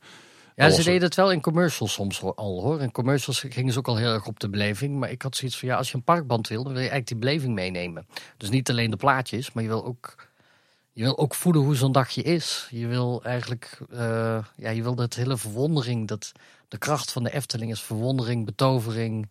En dat je er echt middenin staat, dat je beleving hebt. En dat, dat zelfs de paddenstoelen muziek maken. Eh, dat wilde ik pakken. Ik wilde het hart van de Efteling daarin laten voelen. Je bent een aardige liefhebber, kan ik mezelf voorstellen. Dus ik denk dat je wel redelijk goed dat gevoel kende. Maar werd je ook nog ergens beperkt door de Efteling? Of zei ze van, je hebt volledige vrijheid, we hebben er volste vertrouwen in. eh maken we wel moois van. Nou, het grappige was, ik had een heel plan geschreven. Waarin ik echt elk shot gewoon omschreven had. Gewoon uit mijn hoofd. En ook omdat ik zelf heel erg de Efteling goed kende. Maar dat Dus had je gewoon eh, uit eigen initiatief, eh, eh, uit eigen zak betaald eh, geschreven. Dat was niet al in opdracht van de Efteling. Nee, dat heb ik echt. Ik heb, ik heb het initiatief toen gedaan van ik zou dit heel graag willen doen. En ik heb, ik heb, daarna heb ik het wel verder uitgewerkt. Maar ik heb elk shot van tevoren bedacht. Dus we zijn ook echt gewoon in. Het werd eigenlijk vrij snel gedraaid. Ik zeg net tien dagen, maar het is in zes dagen gedraaid. En we zijn echt gewoon door de Efteling heen gerend. En we wisten, dit moet een vink, dit een vink. We moeten een, een kind wat eh, alles... Ik, ik weet dat ik nog door de Efteling rondrende. En dan kinderen, oh, je moet eventjes daar je oor op leggen. Dus dan stonden we te draaien. En ik had zo'n heel lijstje en we vinkten het gewoon af. En allemaal mensen, dat is het leuke van... Ik, ik ben een regisseur die nogal mensen heel snel enthousiast krijgt. Dus ik, ik, ik race door het hele park heen. En we hadden wel wat figuranten, maar we hebben ook heel veel echte mensen in beeld gehad. Die, eh, die dan even op laatst moment... eh, ik wil de roeiboten volgen. Op allemaal roeiboten in. En dan gingen ze allemaal roeien op die roeivijver. En dan stond ik daar als een gek heen en weer te springen van niet naar de camera kijken. eh, zodat ze naar mij keken in plaats van naar de camera. En op die manier is eigenlijk die hele, die hele film gemaakt. En ik weet ook dat ik alle doorkijkers van de Piranha bijvoorbeeld. Er zitten hele spannende shots van dat je die bootjes langs ziet komen. Die doorkijkers, die had ik ook van tevoren al helemaal uitgeschreven waar we moesten staan met de camera. Omdat we ook op film draaiden. Dus we hadden niet... We konden niet, net wat, wat, je, wat je nu doet, is gewoon oneindig draaien en je knipt het aan elkaar. Wij moesten heel secuur draaien, want anders was het veel te duur. Dus elk shot is bedacht. Ik kan me voorstellen dat het ook nog wel een eh, logistieke operatie is geweest. Eh, zes dagen lang draaien in een, eh, in een pretpark wat tegelijkertijd ook gewoon open was en wat vol mensen liep. Ja, ja, dat was een uitdaging, maar dat was ontzettend leuk. Ik weet nog dat we de crane bovenop een eh elektrocar hebben gezet. Dus de crane is zo'n camerakraan, die is enorm. Die hadden we bovenop een, op een elektrocar gezet en die ging ook een heel lijstje af. Op één dag hebben we alles gedraaid. Ik moet nu boven de piranha hangen, nu dit. En die race er gewoon zo rond. En dan gingen we een shotje draaien en, up, en door naar de volgende. En een paar jaar later hebben we dat ook met drones gedaan. En die waren er toen nog niet. Dus een paar jaar later hebben we dat nog een keer gedaan. Maar dat is wel een logistieke operatie. Maar het is alleen maar een uitdaging. Dan springen we naar 2002. Toen eh, moest er voor Pannendroom een commercial gedraaid worden.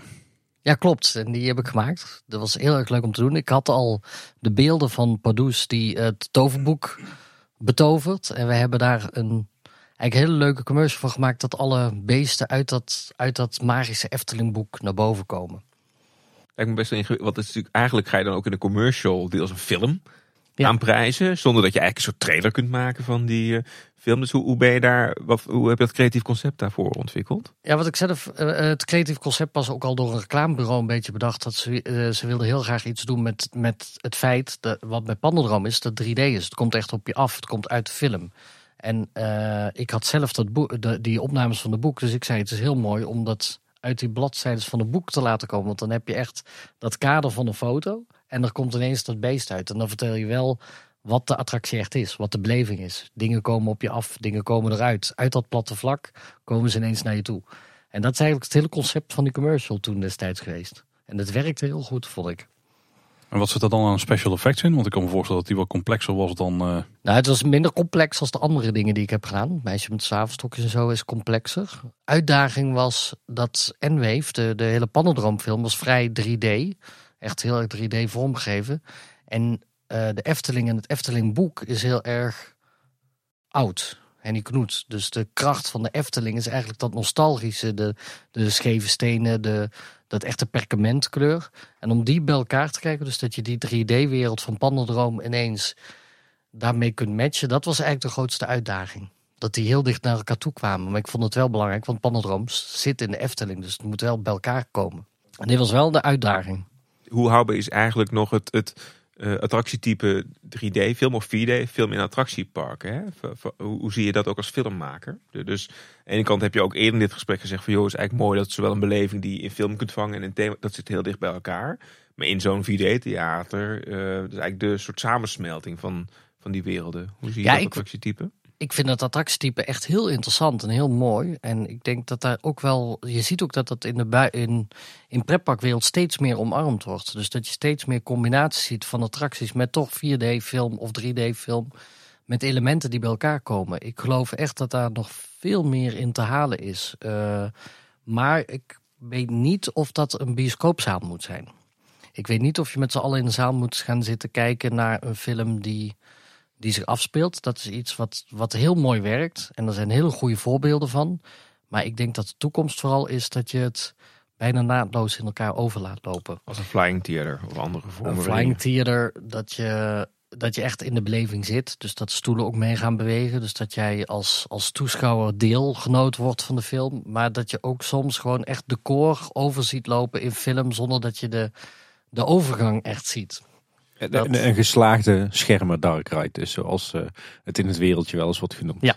Dan gaan misschien al een stukje de filosofie in over eh, attracties en hoe dit samenhangt. Want kijk, het grote verschil met de film is dat heel veel mensen die zien een film één keer. En als ze hem heel goed vinden, dan kijken ze misschien nog een tweede of een derde keer. Maar in attractieparken, daar is zeker voor de mensen die bijvoorbeeld vaker in die parken komen. En dat heb je bij heel veel parken, want daar heb je abonnementhouders. Dan moet de herhaalwaarde natuurlijk heel belangrijk zijn. En juist het fysieke element wat je dan toevoegt aan een film, dat daar heel erg ook voor die herhaalwaarde zoekt. Want dat is iets, ook een ervaring die je thuis niet kunt krijgen. Want Ja. misschien heel slecht gezegd, maar eh, misschien strap ik nou op je tenen. Maar als je een, een goede film thuis kijkt, dan word je ook helemaal in het verhaal gezogen. En dan dat je niet in de bioscoop zit, da- daardoor kun je, ondanks dat kun je nog steeds gewoon even alles om je heen vergeten en helemaal in die film getrokken zijn, zeg maar. Maar zo'n eh, fysieke ervaring is waarbij je ook nog beweegt eh, en, en dat soort zaken, dat kan je natuurlijk thuis niet ervaren. Of, Nee, klopt. Ja, het is een extra dimensie die erbij pakt. Dat is sowieso. Kijk, film, je ziet dat film een hele grote stappen heeft gezet. Dat, dat vroeger keken we naar, eh, dat vonden we fantastisch, eh, naar, naar een soort maan, een zwart-wit, zonder geluid. eh, waar, een, waar een raket ingeschoten werd in het oog. Maar je ziet dat tegenwoordig is die beleving is steeds vetter geworden, veel groter. En je ziet nu zelfs dat ook eh Pathé en andere bioscoopconcerns ook zelfs de bewegende stoelen erin gaan zetten om maar die ervaring van, van de bioscoop te vergroten. Want de televisies thuis worden steeds beter. Dus je zult elke keer wel iets nieuws moeten toevoegen. En die herhaalwaarde is wel hetgene wat je wil. Je wil echt, je zit nog meer in de beleving. En dat is wat attractieparken kunnen toevoegen. Precies, dus dan is, de- dan is het nog steeds het instrument wel film, zonder dat je dus eigenlijk de bioscoopervaring hebt. Maar dan is Ja. dus film onderdeel van een grotere beleving in een Ja. park. Ja, klopt. En wat ik wel bijvoorbeeld heel erg interessant vind als je dan naar de Efteling kijkt, wat wel ook het voordeel is van Pannendroom, maar ook eh, nu Fabula, is dat je het gewoon kunt vernieuwen. Dus je kunt op een gegeven moment wel weer door de film aan te passen weer een nieuwe beleving creëren. nou, als we dan toch over de bewegende stoelen hebben in bioscopen. Heel veel bioscopen die pakken dan wel gewoon een film die uh, anderhalf, twee uur duurt. Uh, tegenwoordig die, die superheldenfilms die gaan richting de 2,5 uur volgens mij. En dan zetten ze in zo'n bewegende stoel. Maar dat voelt dan op een of andere manier ja, misschien ook niet goed of een beetje vreemd of zo. Want bij een attractiepark dan heb je een ervaring van nou, maximaal een kwartier, denk ik. Hè, als we dan, uh... Ja, en de film is erop toegepast. Dat is echt een groot verschil. Kijk, uh, maar nu praat ik meer als filmmaker. Hè. Als filmmaker, uh, een, een, speelfilm schiet jij van, van de close-up naar een ruimshot, naar een totaalshot. Dus die montage zit heel anders in elkaar. En dan kan je wel bewegende stoelen gaan toepassen. Maar het voelt toch altijd net iets anders als wat je daadwerkelijk op een beeld ziet. Dus het kan een beetje trillen, het kan een beetje meebewegen. Maar omdat je heel snel schakelt, uh, klopt het heel vaak ook niet. En daardoor is die beleving niet helemaal optimaal. Maar als je zo'n attractiepark of bijvoorbeeld deze Holland de Flying Theater... dan kun je echt dat op elkaar afstemmen. En dan is het één ding. Het klopt helemaal van begin tot eind. Dus je stoel als die naar links beweegt, gaat het beeld ook naar links. Maar het shot daarna is het beeld ook naar links. En die stoel blijft naar links en die beweegt naar rechts. Dus het wordt meer één beleving. Terwijl bij een uh, film waar je de stoelen aan toevoegt, daar heb je gewoon het probleem dat de film eigenlijk gemaakt is om gewoon in een bioscoop te bekijken. En niet speciaal voor die stoelbeweging. Ik denk dat je nou perfect omschrijft waarom ik het inderdaad heel fout vind. ja. Maar hetzelfde geldt ook wel een beetje voor 3D-films. Want je hebt die, die, ja, we zijn nu die periode wel een beetje voorbij dat iedere grote Hollywood-film 3D moest zijn. Maar die films zijn ook vaak helemaal niet geschoten voor de effecten. En dan heb je ook dat je echt van uh, de focus op de ene plek naar de focus op een compleet andere plek ligt. Wat ook helemaal niet werkt in 3D natuurlijk. Tenminste, voor je hoofd werkt dat niet zo heel prettig. Nee, klopt. En het, wat het ook is met zo'n 3D-film is dat je na, ik weet niet of jullie dat hebben, maar ik heb altijd na, na 10 minuten heb ik het wel een beetje gehad. Dan denk ik, ja, ik vind het wel leuk geweest. Want uh, ja, je noemt dat altijd bij zo'n 3D-film, noem je poke in the eyes. Hartstikke leuk dat iets echt op je afkomt en heel dichtbij is. Maar na drie keer ben je dat ook wel, denk je van ja, dan is dat effect weg. Je wil als filmmaker, maar ook als attractiemaker of wat dan ook, wil je mensen blijven verrassen. Je, je gaat ergens zitten, je wil iets beleven en je wil verrast worden. Je hebt een verwachtingspatroon. En uh, ja, dat is ook wel een nadeel van langer, langere 3D-films, is dat die verrassing van het 3D-effect eigenlijk op een gegeven moment weg. Nee, ik heb Avatar nog gekeken in de bioscoop in 3D. Dat was de enige. Daarna heb ik altijd gewoon 2D-films gedaan. En dan was Avatar misschien nog wel het beste voorbeeld van een 3D-film. Ja, ja die, die gebruiken het ook best wel spaarzaam. Is misschien ook wel leuk om te vertellen. Ik zelf geloof ook als filmmaker. Uh, dus ook bijvoorbeeld surround. Surround sound, wat je bij, bij speelfilms hebt. Ik gebruik dat heel spaarzaam. Omdat ik gebruik het op het moment dat het zijn werk moet doen. En er zijn ook films die hebben van begin tot eind volledig surround om je heen enzovoorts. Maar op een gegeven moment hoor je het niet meer. Terwijl op het moment dat jij een, je kunt met al die elementen, en dat is ook met een bewegende stoel of wat dan ook, maar ook met surround sound kun je spelen. Dus op het moment dat je een film heel erg qua geluid voor je houdt, dus op dat scherm waar het is. En op het moment dat iemand bijvoorbeeld ineens in een andere dimensie terechtkomt, in één keer trekt het geluid om, om de zaal heen, dan zit je als zalig ineens volledig in. Terwijl daarvoor zit je gewoon echt te kijken en in één keer baf ben je er middenin. Je kunt daarmee spelen. En dat zijn ook, dat is leuk als filmmaker, dat ik uh, ook attractietechnieken, want dat doe je in een attractie ook. Ik gebruik ook attractietechnieken in de films die ik maak. En ik gebruik filmtechnieken in dat als ik voor een attractie moet adviseren. Dat is een soort wisselwerking. Eigenlijk is het de audioversie van een cameratruc dus. Zoals je in het begin omschreef met je glas ja. naar de ruimte. Oh, ja. ja, je kunt er heel erg mee spelen. Nooit stilgestaan. Leren nog eens wat. ja, precies. Dennis, een van je uh, misschien kortste uh, filmfragmenten in de Efteling, maar denk ik wel een van de hoogtepunten van je werk voor de Efteling, is toch wel het meisje met de zwavelstokjes. Ja, nou het is toch best veel film wat erin zit. Want ook al, die, al die hologrammen van de zwavelstokjes die aangestoken worden. Ja. Het is toch eigenlijk van begin tot eind best veel, best veel beelden wat we daarvoor gemaakt hebben. Uh, ja, ik, ik ben daar heel erg trots op. Ik zeg altijd, uh, Sneeuwwitje is mijn langslopende film.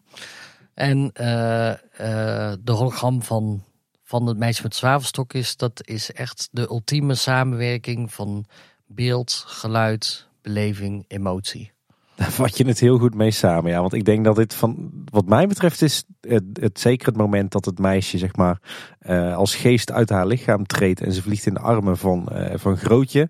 Ja, dat is gewoon eh, het bij uitstek het meest emotionele moment in de Efteling. Maar misschien ook wel het meest emotionele moment in pretparkland wereldwijd. En dat horen we niet alleen van Efteling-liefhebbers, dat horen we ook van heel veel internationale pretparkliefhebbers. Ja, nee, klopt. Ja, dat is ook echt. Ja, ik moet er echt credits geven voor de Efteling en voor Michel den Dulk. Die dit bedacht hadden. Die hadden, die hadden zoiets van: willen iets met een hologram doen. En eh, dat kan heel mooi werken, want dan hebben die pop die, die sterft en dan, ja, dan komt er een hologram uit. En toen kwamen ze bij mij terecht van hoe gaan we dat voor elkaar krijgen. En toen, ja, ik was, ik was meteen over, ik, ik dacht van ja, oh, wauw, dit is zo mooi om te doen. Want die hologramtechniek bestond al. Maar ik ben gaan experimenteren hoe ik dat nog beter kreeg, nog strakker. En hoe we daar nog meer emotie in voor elkaar konden krijgen. Want hoe ver was het idee? Was, was ook al meteen duidelijk toen zeg maar, jij de briefing kreeg van dat, dat hologram, dat moet ook hè, dan hè, eh, het overleden meisje zijn wat, wat opstijgt? Of, of heb je dat nog heel erg aangepast op, op, op basis van de briefing die je kreeg? Oeh, dan moet ik heel ver terugdenken. Uh, volgens mij is dat een soort samenwerking toen destijds gegaan. Dus Michel had wel zoiets van: het is een meisje die steekt hologram, die steekt zwavelstokjes en dan wil ik hologrammen uitkomen. En uh, op een gegeven moment sterft ze. En ik weet dat ik, dat, dat ik toen wel op een gegeven moment dacht: van is wel mooi als we dat meisje precies matchend over de pop zetten. Dus dat we een meisje vinden wat precies matchend met de pop is. En dat we die laten opstijgen met, met grootje. Maar hoe dat, ja, het is een heel organisch proces geweest. Ik weet dat ik heel erg met, met Michel samen heb zitten brainstormen. Of we kunnen dit doen, we kunnen dat doen. En zitten experimenteren hoe we dat voor elkaar konden krijgen. Dus ik, ik weet wel dat die emotie, die voelden we al. Dus we wisten waar we naartoe wilden. Is dat nooit een issue geweest? Want ja, qua op emotioneel vlak hakt, die, hakt het sprookje er echt enorm in.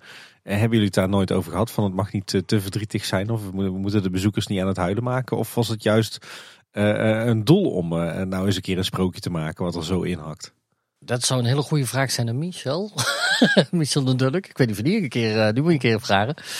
Nee, ik, ik weet wel dat wij heel graag de emotie wilden pakken. En dat mag ook, want dat sprookje is heel verdrietig. Ik zelf vind het een van de mooiste sprookjes die er is, omdat het sprookje ook echt raakt. Want het zit zo dicht tegen realiteit aan als je het vergelijkt met heel veel sprookjes. Sprookjes hebben altijd iets fantastisch of iets, iets net niet realistisch. Maar dit sprookje zit heel erg tegen de realiteit aan. Het gaat heel erg over een hart en over, over, over iets wat zo dicht bij iedereen ligt. Kerst. Iedereen wil met elkaar samenleven en dan is de meisje alleen. Dus het is wel, was het meteen duidelijk, we willen dan ook echt wel die emotie proberen te raken. En die, dat doe je met muziek, dat doe je met een hele goede tekst. En je doet het met precies de juiste beelden en precies de juiste emotie. Ja, je had daar de muziek aan, dat vind ik ook nog interessant, want uh, Maarten Hartveld heeft de muziek geschreven. Ja. Uh, hoe was die samenwerking daar? Want die muziek en beelden zijn ook vrij goed op elkaar afgestemd. Nou, gewoon heel goed op elkaar afgestemd. Ik weet dat de muziek er eerst was. Dus we hebben op de muziek hebben wij uiteindelijk ook. We hebben tijdens de opnames van het meisje wat opstijgt. Dus we hebben heel erg op de tel en op de beat. Maar dat komt ook omdat het een gedicht is, een limmer. Ja, gedicht, ik weet niet wat het precies is, een limerick, ik weet niet hoe je dat moet noemen. Maar dat, dat hele vers, dat, dat heeft een soort timing en een, tem, een, een tempo. En er is de muziek op gecomponeerd.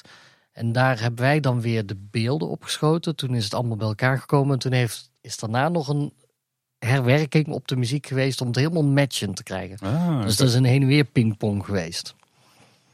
Heb je, want op een gegeven moment heb je natuurlijk de beelden gemaakt. En die zijn natuurlijk pas later in de attractie geprojecteerd en geplaatst. Dus um, hoe zorg je ervoor dat dat dan klopte? En heb je daarna nog heel veel moeten tweaken? Nou, ik, het leuke is, ik heb een kijkdoos gemaakt. Dus ik heb, ik heb zelf een, een kijkdoos gemaakt. Dus echt van een schoenen, schoenendoos. Met precies de juiste uh, omgerekende afstanden. En waar dan het scherm, hoe, dat allemaal, hoe die hele hologramtechniek zou moeten zijn. En waar het meisje is.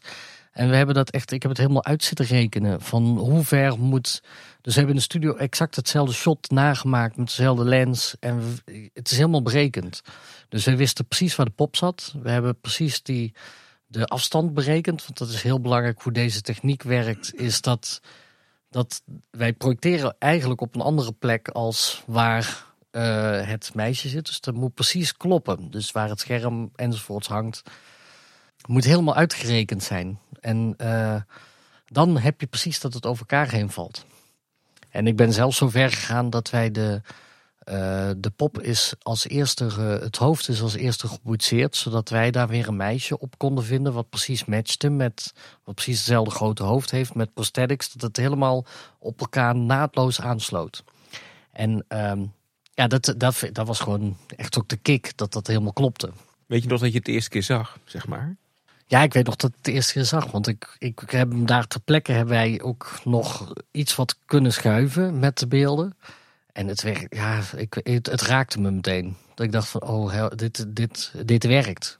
Dus wat je bedenkt, wat je bedenkt iets heel simpels. Je zit met een, met een schoenendoos, met, wat, met een, met een Lego poppetje erin en wat afstanden opgemeten.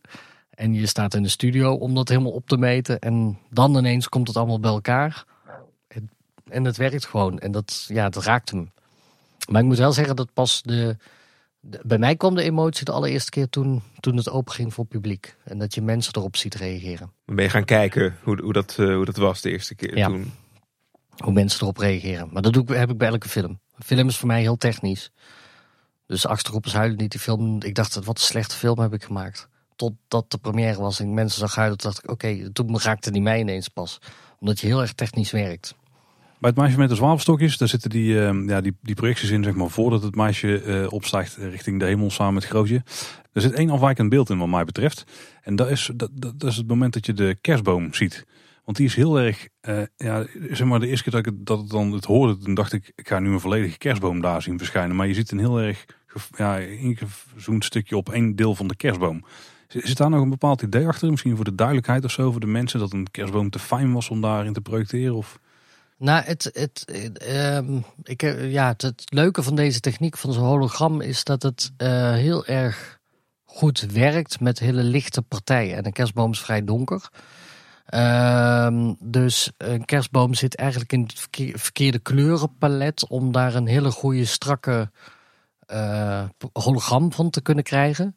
Plus als jij een volledige kerstboom daar zou gaan laten zien, dan zit hij in een wolk rook. Dan ik wilde heel graag dat de kaarsjes opstegen. Dus dat de vlammetjes, dus dat de kerstboom verdween, maar dat de vlammetjes door bleven, eh, ja, bleven, bleven groeien en de lucht ingaan. Omdat je daar dan nog meer mee speelt dat het niet alleen een rookwolk is, maar je ziet zelfs nog lichtpuntjes de lucht ingaan. En dat zijn van die kleine subtiele dingen die ineens het groter maken als alleen dat wolkje rook waar iets in zit. En dan heb je wel een closer shot nodig of een closer ding van de kerstboom nodig. Dan zie je zo'n hele kerstboom en dat, ja, dan zie je die lichtjes niet eens. Oh, Hier hou ik van het gedachteproces erachter. Heel tof, ja. Ja. Maar dit is ook echt, het was ook echt, ik heb daar heel veel onderzoek naar gedaan. Hoe krijgen we die hologram beter? En dat zijn alle keuzes geweest. Dus ook hoe, hoe ziet het grootje eruit? Hoe ziet de kalkoen eruit? Hoe kunnen we dat zo strak mogelijk krijgen dat het ook een beetje zo'n 3D-gevoel heeft? Dat klopt wel, ja. Die, die draaien ook natuurlijk. Dus die heb je die op een draaischijf of zo eh, dan gefilmd? De, als we aan het einde met z'n tweeën Nee, de kalkoen eh, bijvoorbeeld. De kalkoen die, de kalkoen die leeft, de, pop, de poten die beginnen zelfs te trillen en hij begint te bewegen. Eh, dat is een echte kalkoen eh, zonder poten en de poten zijn digitaal.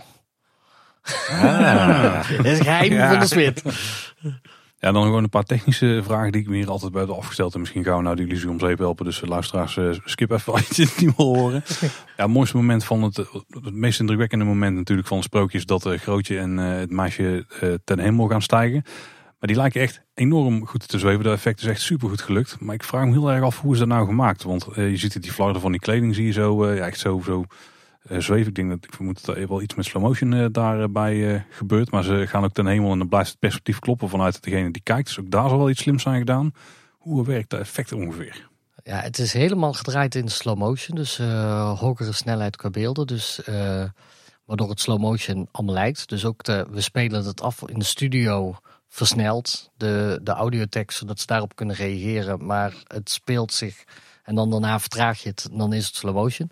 Er zitten een stuk of tien windmachines op, eh, op alle kleding. En ze hangen echt. Ze hangen aan touwtjes. Ze zijn echt eh, aan touwen omhoog getakeld aan een draaischijf, waardoor ze ook echt ronddraaien. En zodoende worden ze ook echt de lucht ingetrokken. En dan zit er nog een klein geheim in, wat ik eh, lekker geheim hou. Om, hem, om ze helemaal naar de sterren te laten stijgen. Oké, nou die moeten we dan maar gewoon raden. Maar dit, Die, mag je, die mag je raden. Er wordt op heel veel plekken in de Efteling wordt gebruik gemaakt van de, de Peppers Ghost techniek. Hè. Dat is eigenlijk gewoon een staande glasplaat. Maar bij het meisje met de zwavelstokjes is gebruik gemaakt, eh, volgens mij als ik het goed zeg, van een, een folie. eh, strak gespannen onder een hoek van, ik dacht 45 graden. Eh, waarom is daar voor zo'n andere techniek gekozen?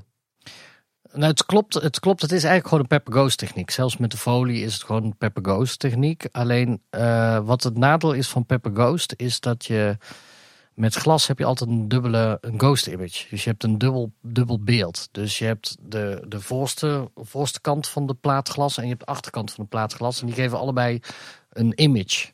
En dan krijg je dus een soort onscherp beeld. En met folie krijg je een scherper beeld.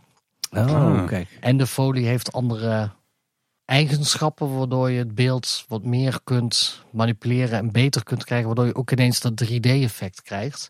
En vooral als je daar uh, ja, wat, wat tips en trucs op loslaat om dat 3D-effect heel erg sterk te kunnen laten werken. Ik weet dat ik, ik heb zelfs een maand zitten experimenteren met die folie, hoe ik de beste beeldkwaliteit krijg. Dus welke kleur ik moest gebruiken, welke grijswaarde ik moest gebruiken. En op die manier krijg je echt het mooiste effect, want ja, wat we uiteindelijk gefilmd hebben, hoe, hoe het in de studio eruit zag, dat zag er niet uit. Maar wat het, hoe het uiteindelijk dan op beeld daar werkt, dat werkt fantastisch. En dat is omdat we vrij extreem zijn gegaan.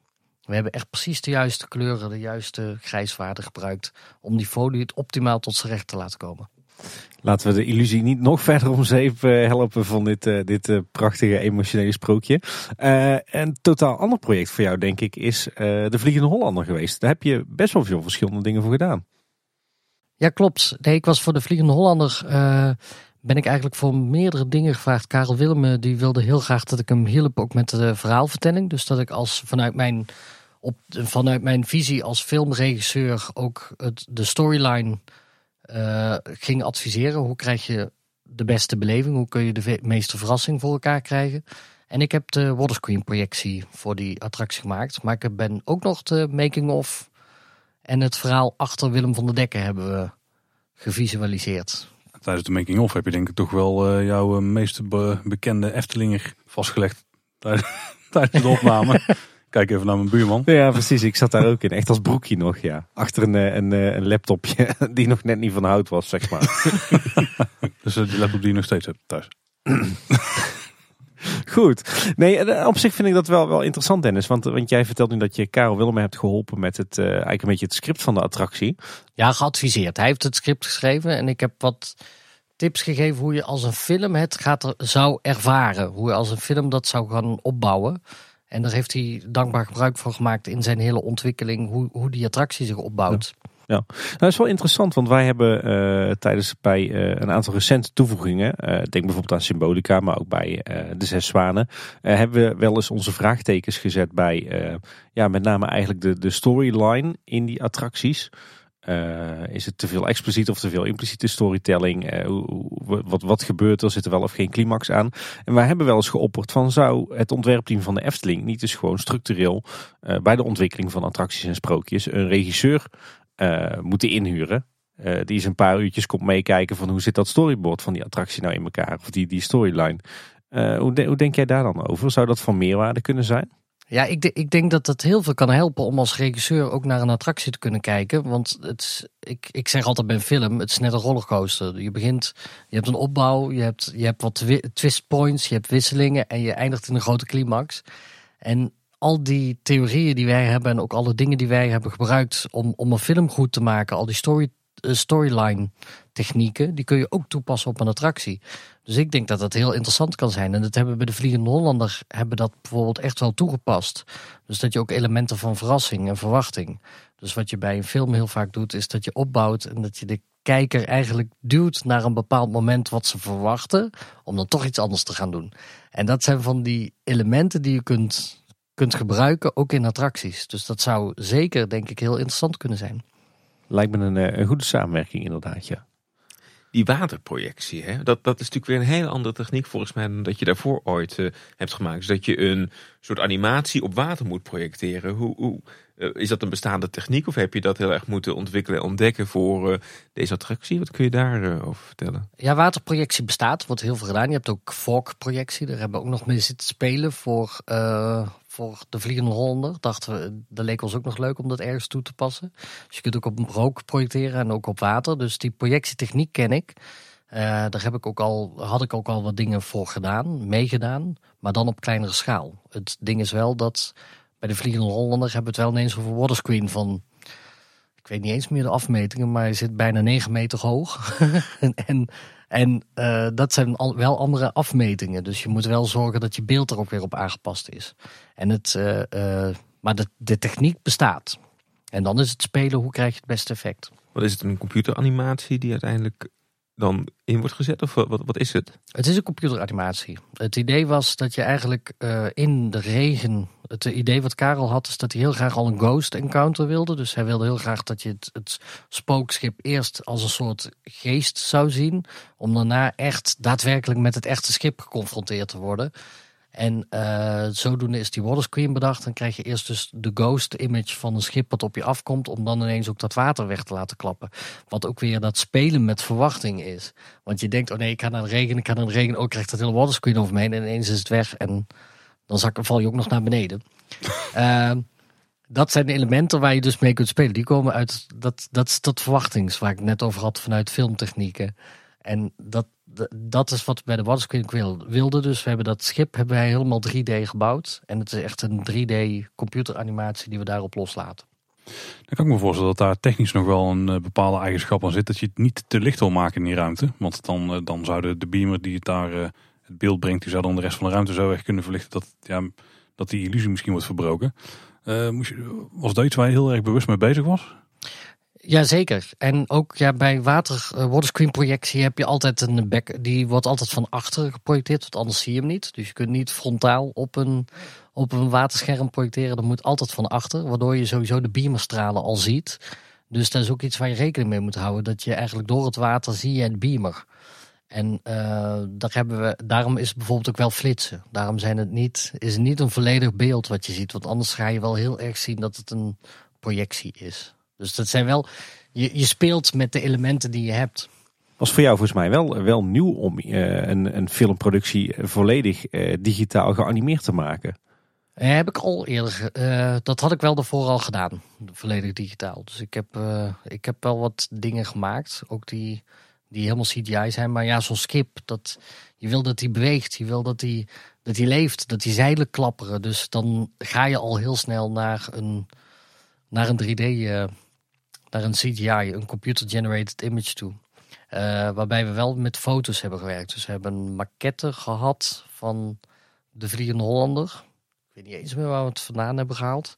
Maar die hebben we gefotografeerd van alle kanten. En dat gebruiken we wel als elementen. Want ik hou heel erg, zoals ik al eerder in dit gesprek heb gezegd, ik hou heel erg van combinatie van technieken. Dus dat er wel realisme in zit. Dus er zitten wel echte elementen in. Ja. Is er bij die projecten ook nog rekening gehouden met de beweging van uh, het voertuig zelf, waar, de, waar de, de kijker in zit, zeg maar?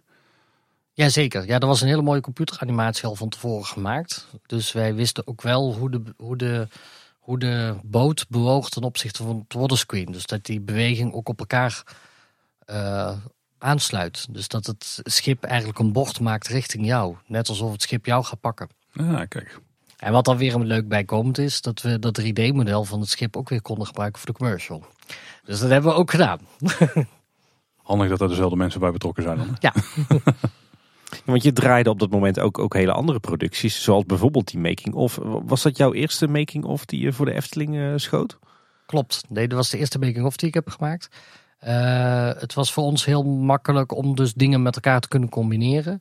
En ik, ik zelf, uh, er was ook de vraag van kunnen we het verhaal van Willem van der Dekken ook vormgeven? Want in de attractie vertel je maar een gedeelte van het verhaal. En hun hadden zoiets van, willen ook, of de Efteling wilde ook heel graag dat, dat dat verhaal wat meer body kreeg. Dus ze hebben voor de making-of had ik een plan geschreven waarbij wij eigenlijk het sprookje van Willem van der Dekken, of als je het sprookje ziet, de legende, dat we die ook echt, dat we die man een gezicht gaven. En uh, zo is eigenlijk de hele making-of gegaan. En heb ik ook de hele making-of gedraaid. Wel met een heel groot team. Dus uh, ik ben niet elke dag hier geweest om op te nemen. Want er waren ook cameramensen die los van ons de bepaalde bouwfases meenamen.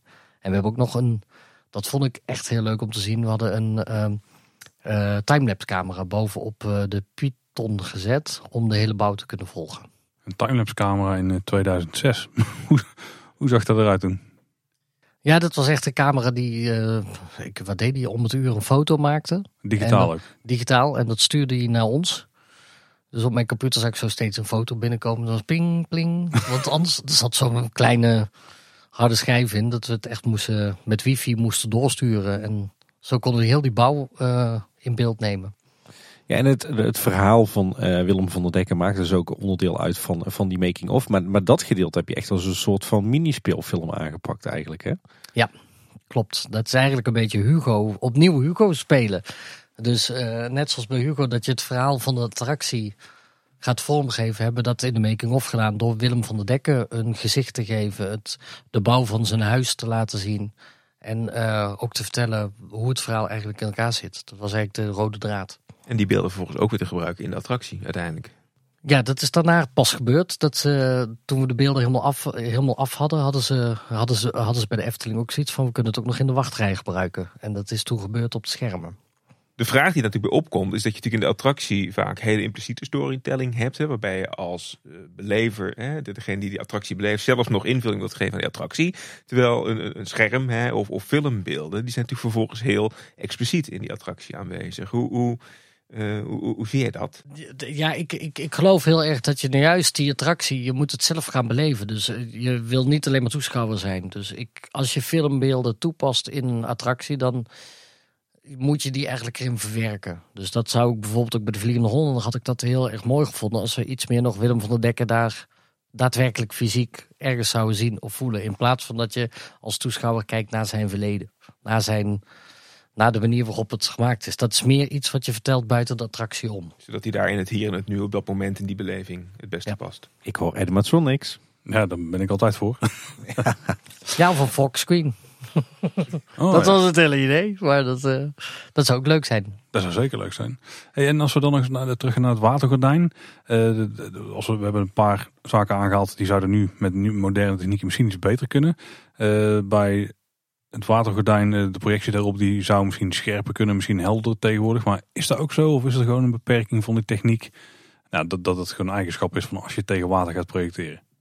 Nee, kan zeker scherper en zeker strakker. Eh, het probleem is ook, het probleem is met, met een waterscreen is dat hoe strakker je waterscreen is, hoe beter je projectie is. En het is en blijft een attractie die eh 365 dagen per jaar draait. Dus dat scherm wordt, dat scherm dat verwaaiert iets, dat wordt breder. En hoe breder je scherm is, hoe slechter je, eh, hoe slechter je image is. En dat probeer je op te lossen. Dan probeer je de, gul, de gulden middenweg in te vinden. Maar kan scherper. Dat is wel iets wat ik zelf graag nog scherper had willen zien. Maar ligt ook aan de manier waarop het water valt. Eh, want ik kan me voorstellen, als je een, hoe moet je het noemen, een egale waterval hebt, zeg maar. Dus zonder die individuele druppels, dan zal het allicht een scherper beeld opleveren. Alleen dan mis je weer het regeneffect misschien. Dus Het is een egale waterval eigenlijk. Dat zou het moeten zijn. En de druppels die zitten aan de voorkant. Die zitten voor. Dus de druppels zitten, Oh, de druppels zitten voor. Dus je projecteert wel op een egaal waterscherm. ja, dus gewoon, ze, ze foppen ons daar ook gewoon. Ja, de druppels zitten. Wow. Echt De mijn hoor, deze. Ja. De druppels zitten om je heen, dus het is een egaal waterscherm. Maar ja, er zijn manieren om dit scherm ook nog beter te krijgen. En stel ze willen daar ook nog een, een strakkere projectie maken, is daar ook het bronmateriaal eh, van hoge kwaliteit? Jazeker, de, de bron, eh, bronmateriaal van de boot is echt heel hoge kwaliteit. Dus ze kunnen de projectie, de projectie is heel strak, heel sterk. Dus ze kunnen, eh, zeker kan dat nog verbeteren zelfs in de toekomst. Het is toekomstgericht gemaakt. Oh, ook weer goed om te horen. Mooi. Ja. Zeg Dennis, iets van een totaal andere orde. Eh, en ik denk dat het ook iets is wat, eh, wat niet veel luisteraars zullen beseffen dat jij daar ook aan hebt meegewerkt. Eh, maar dat is eh, de sprookjesboom. Ja, klopt. Ontzettend leuk om te doen. Wat, wat, wat heb je daar aan gedaan?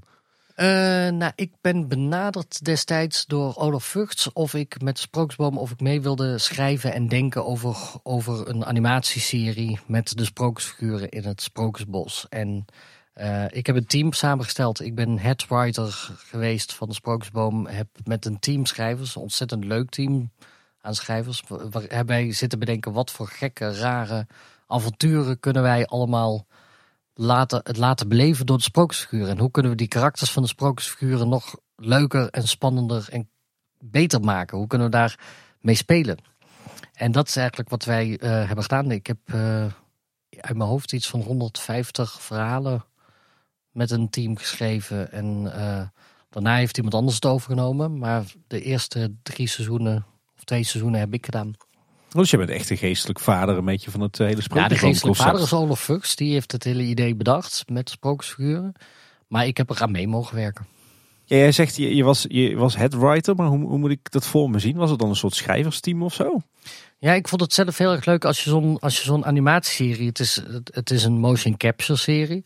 Als je dat gaat ontwikkelen en gaat schrijven, je moet zoveel verhalen gaan vertellen om elkaar te inspireren. Dus ik heb een writersroom opgezet. Dus ik heb eh, vier hele leuke schrijvers waar ik heel graag mee werk, heb ik bij elkaar getrokken, in een kamer gezet. En we zijn maar gaan brainstormen, gaan fantaseren. Wat kunnen die spooksfiguren allemaal laten doen? En dat was bijvoorbeeld heel leuk, want we hadden A.J. Boshuizen uh, als een van de schrijvers. Die uh, schrijft Sesamstraat, maar is ook bekend van het Sinterklaasjournaal. Uh, Sander de Recht, Jurian van Dongen van Klokhuis. Dus het waren ook echt allemaal mensen oh. die ehm, heel creatief mee kunnen denken en die karakters vorm konden geven. En dat was echt een feest om te bedenken wat voor gekke avonturen kunnen we in een sprookjesbos laten plaatsvinden als daar allemaal karakters samen moeten leven.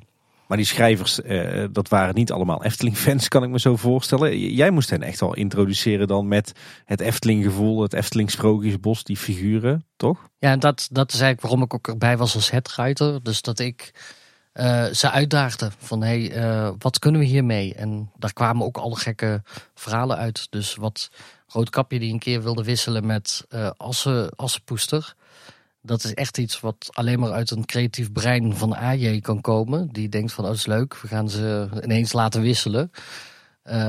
En ja, ik moet dat dan wel zorgen dat het wel past binnen de, binnen de Efteling-figuren.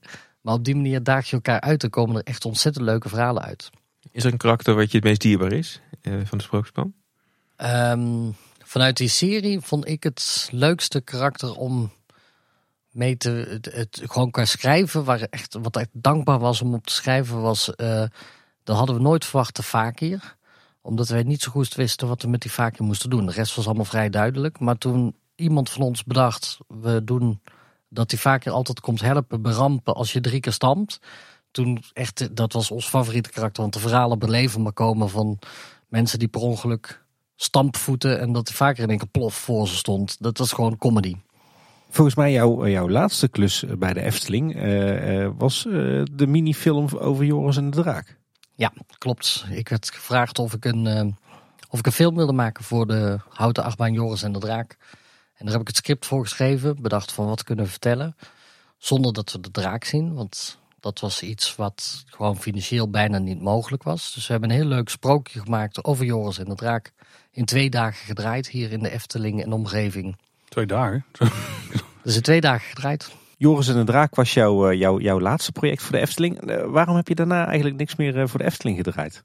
Nou, ik was heel erg druk met andere producties. Dus ik ben uh, heel veel bezig geweest met, met andere series, films.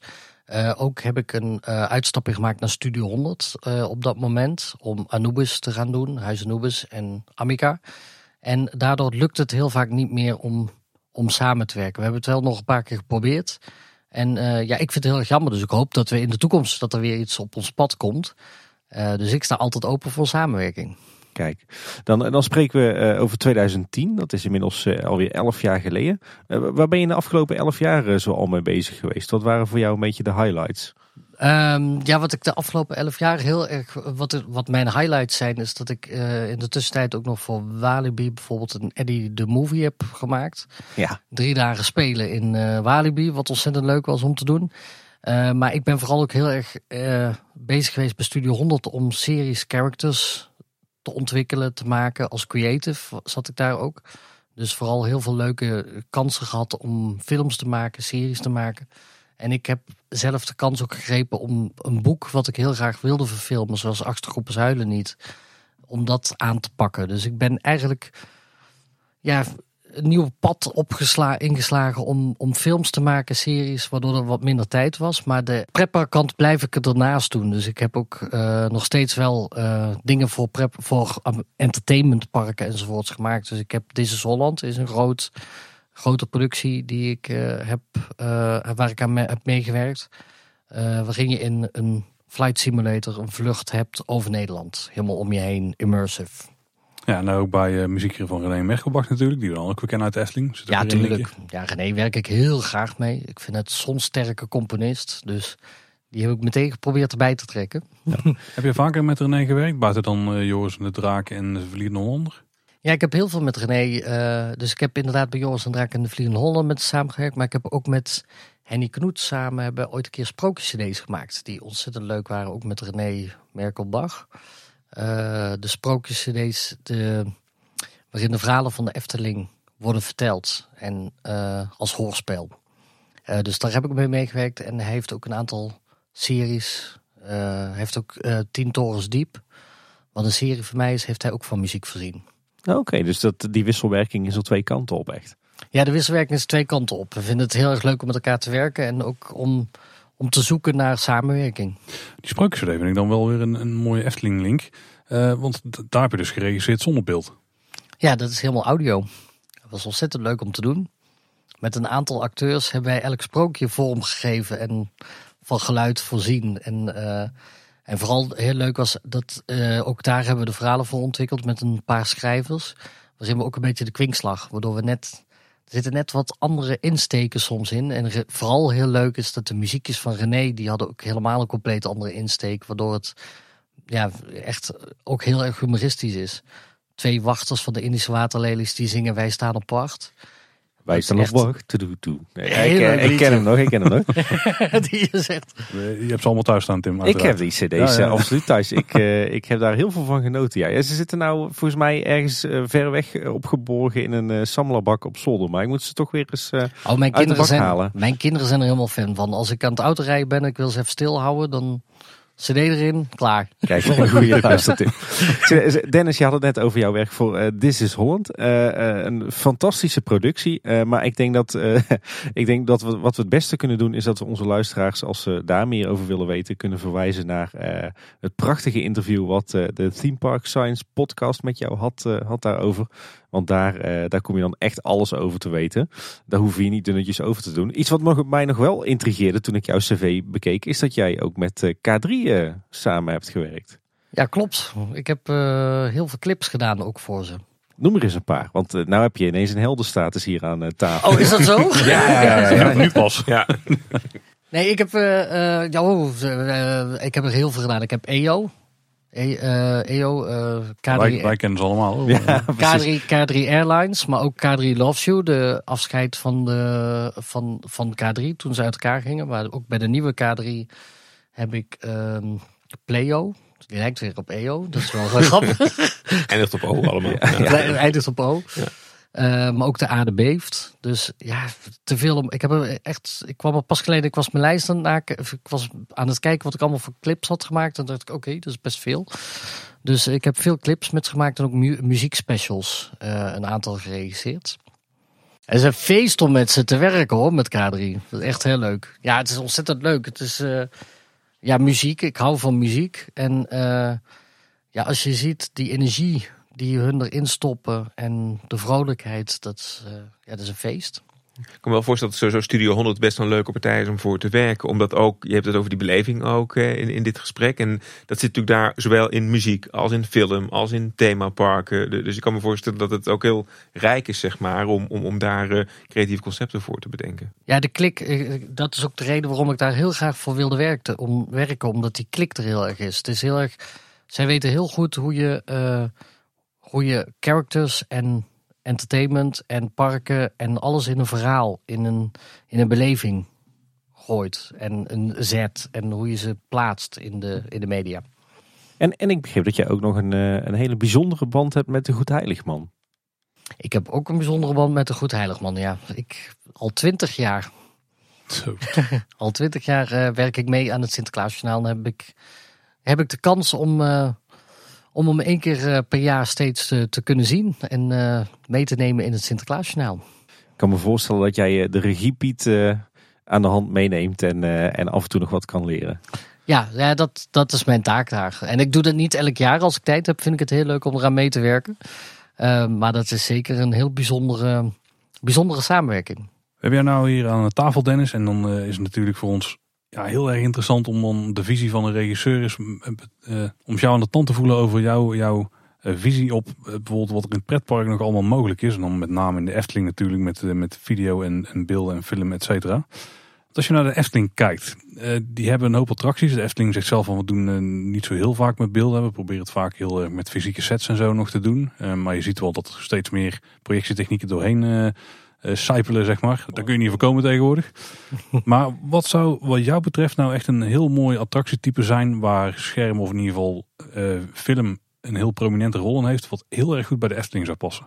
Ja, ik, wat ik denk dat wat ik zo mooi vind aan de Efteling is dat dat mechanische, dat dat nou juist ook een beetje de hart van de Efteling is. Dat, dat storytelling op een, op een heel erg tastbare manier. Dus als je bij de Efteling iets met video of met, met filmelementen doet, zou ik altijd een combinatie zoeken van, van mechanisch met bijvoorbeeld animatronics in combinatie met, met video. En het gaat altijd om beleving, het gaat om verwondering. Dus uh, ja, wat ik bijvoorbeeld echt heel mooi vind is videomapping op animatronics. Waardoor echt gezichtsuitdrukkingen nog wat meer tot beweging komen. Maar ook, het moet bijna onzichtbaar zijn. Dus op het moment dat jij video toepast, waardoor je echt niet meer weet wat video is en wat werkelijkheid is en wat, er, wat decor is en wat geen decor is, dan zou je heel erg leuk mee kunnen spelen. Dus je kunt ook de diepte ineens veel groter maken. Je kunt veel meer laten gebeuren. Maar, maar hoe denk je dan bijvoorbeeld over de, de nieuwe generatie Pirates uh, die, bijvoorbeeld, die nu in uh, Shanghai Disneyland staat? Want die is wel redelijk screen-based. Ja. ja, ik vind het, uh, ik, ik vind het wel heel mooi, maar wel... Ik denk, dat je, ik denk dat je bij de Efteling altijd nog iets meer een combinatie moet zoeken tussen, de, tussen het oude de oude techniek, de tastbare, het hout. Efteling, Efteling straalt dat uit. Het is hout, het is metaal, het is bewegende delen. En ik denk dat je de combinatie. Ik, ik vind dat net iets te high-tech voor de Efteling. Maar een combinatie, een vorm die er precies tussenin zit, zou echt heel mooi kunnen. Ja, je hebt hier op een paar plekken wel in die attractie. Want je hebt op een gegeven moment dat je tussen de boegen van die schepen doorvaart. Ja. En dan is de, de, video's bijna de achtergrond van die hele scène. Ja, dat vind ik helemaal te gek. Dat, zou ik, dat, dat kun je heel erg mooi toepassen. Ja, zo, zo kun je Vater Morgana een hele mooie update geven. Waardoor je in één keer nog verder weg kan kijken. En waardoor je nog meer Alleen hou de animatronics animatronics en zorg ervoor dat je niet gaat proberen ineens echte mensen daar rond te laten lopen. Want dan haal je eigenlijk je eigen kracht van de animatronics onderuit. Maar probeer het te vergroten en te versterken op die manier. Dan gaan we een heel klein beetje zitten imagineeren hier aan tafel. Want ik heb er ook wel eens over nagedacht. Bijvoorbeeld bij Fata Morgana dan draai je zo langs de haven. En ik kan me voorstellen dat je daar dan achter een scherm zou kunnen plaatsen. Waardoor je die diepte krijgt. Alleen als je daar langs gaat dan moet natuurlijk het perspectief een beetje meebewegen met jou.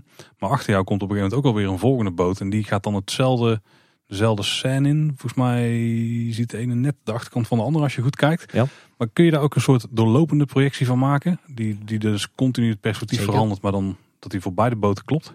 Ja, zeker. Je kunt dat zelfs. Oh, mooi, mooi, mooi. Je, je kunt, uh, ja, dat, je moet het heel slim. Je moet het heel slim plannen en heel slim ook soms afdekken door een decorstuk, waardoor want je zit, je zit op één beweging. Dus als je dat heel goed timed, kun je daar, kun je daar zeker wat mee doen. Je kunt, uh, je kunt hem bijna naadloos laten overlopen, waardoor het perspectief toch meebeweegt. Maar het grappige is ook als je daar een open zee zou zien, dat perspectief, alles wat in de diepte is, verandert niet zo heel veel in jouw beweging. En gebruik elementen die die diepte uh, dat is de truc, dat je elementen gebruikt die de diepte, uh, die de, de perspectiefwerking suggereren zonder dat je echt de perspectiefwerking hoeft te gebruiken. Zoals een boot, een boei, die meebeweegt, die sneller beweegt als. Op die manier kun je ineens heel veel diepte creëren. Kijk. daarover gesproken, uh, zijn er nou attracties in de Efteling die, die je zelf heel graag zou willen aanpakken, vooral dus op audiovisueel vlak? Dat je zegt van nou, die zou ik echt een, een make-over anno 2021 willen geven met een stukje film? Oeh, dat is ook weer een ja, interessante vraag. Uh, ja, ik zelf, ik, ik, ik zelf, maar dat is een soort ding toen ik hier al uit 2010 of zo, toen ik hier nog heel veel, of toen ik in de Efteling heel veel attracties uh, aan meewerkte, uh, zat het, kriebelde mijn handen altijd bij het spookslot. Dat ik denk dat je daar echt heel veel vette dingen kan doen om dat te updaten, waardoor je wel de authenticiteit en de kracht van wat het is houdt. Maar dat je wel elementen toevoegt waardoor het nog net iets spectaculairders kan gaan worden. Hmm. Kan ik meteen wel radertjes draaien. Heeft, uh, heeft zeker potentie, ja. Een ander populair type attractie met schermen zijn shooters, die we tegenwoordig uh, veel zien. Ten eerste uit interesse, zou er iets zijn Wat je ook kunt maken, zoiets te, ja, is dat bijna regisseren? Of moet je dan meer zelfs aan de videogame Ja, kant nee, dat, kijken? dat, dat- maar als ik, als ik zoiets zou gaan regisseren, zou het iets compleet anders zijn dan wat het nu is. Oh, dat is ik- sowieso Wat zou het worden? Ja, omdat ik, ik, wat ik aan een shooter jammer vind, is dat, of aan de meeste shooters, er zijn er wel een paar die echt heel goed zijn, maar ik mis een beetje de storyline. Ik mis soms, eh, ik vind het iets te veel schietend en te weinig een avontuur. Er is wel een hele mooie eh, Sesame Street bijvoorbeeld, die is wel echt vrij goed. Is die van Portaventura of niet? Ja, Portaventura, Ja. die heeft wel echt, die begint al een verhaallijn in te krijgen, maar ik denk dat je daar nog 10.000 stappen meer in kan doen. En ik denk ook dat het niet alleen maar het shooten moet zijn. Mijn, mijn favoriete attractie bijvoorbeeld, ik weet nog niet eens meer of die open is, maar een, eh, is eh Spider-Man in Universal. Die is echt zo, die was zo goed. Die is nog steeds zo goed. Die ja. is zo goed. Die is, dat is echt de storyline. Je weet op een gegeven moment niet meer wat projectie is, wat niet projectie is. De core, alles gaat naadloos in elkaar over. En stel je voor dat je een shooter maakt waar ook zo goed en slim over nagedacht is dat je ook niet meer weet wat, wat nou projectie is, wat echt is. Van, je kunt daar, en, en ik geloof echt in een totaalbeleving. Dus ook, je doet iets. Maar het is niet alleen een scherm of iets wat gebeurt, maar er gebeurt ook iets om je heen of achter je of op je of 5D.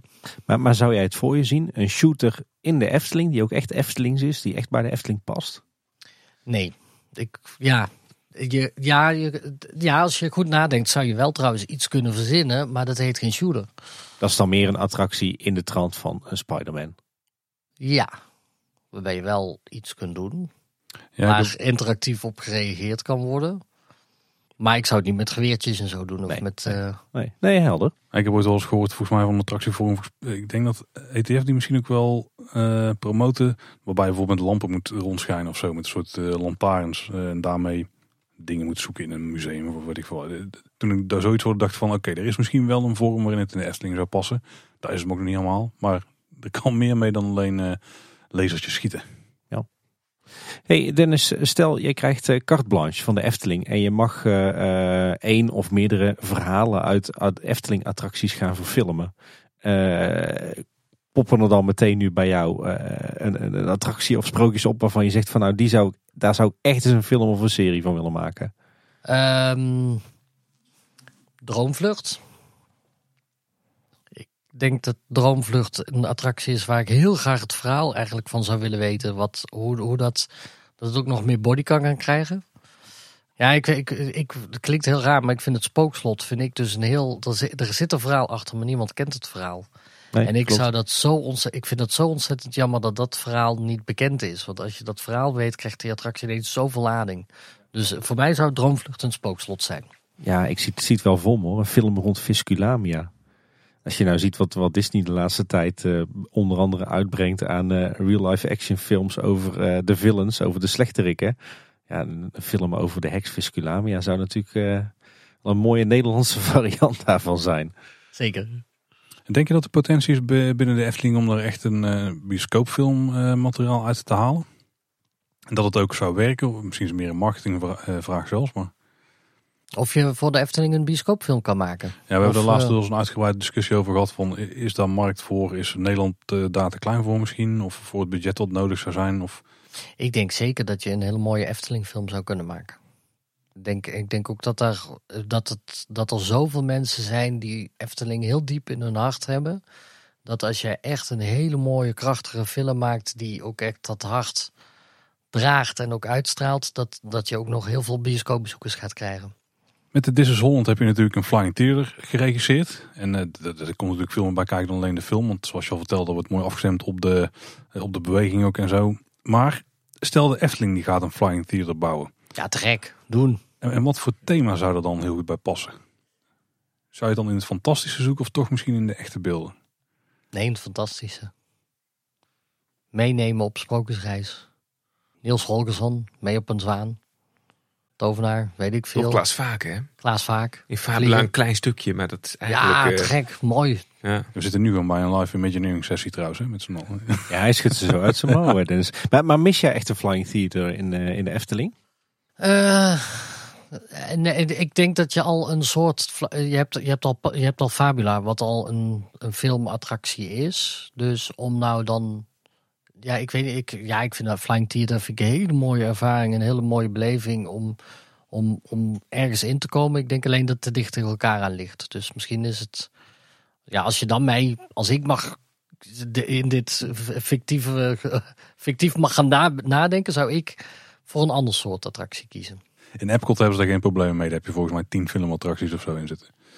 Nee, klopt. Maar het is, je moet het volgens mij hier in de Efteling, als je een filmattractie doet, dan moet je zorgen ook dat het uniek is. En het ligt nu te dicht tegen elkaar aan. Als je Fabula en je zou dan een Flying Theater, dan heeft één van de twee er last van. Dus één van de twee delft het onderspit ineens, omdat ze te dicht tegen elkaar aan liggen. Dus over, eh, over tien jaar Fabula weg en een Flying Theater in het eh, gebouw.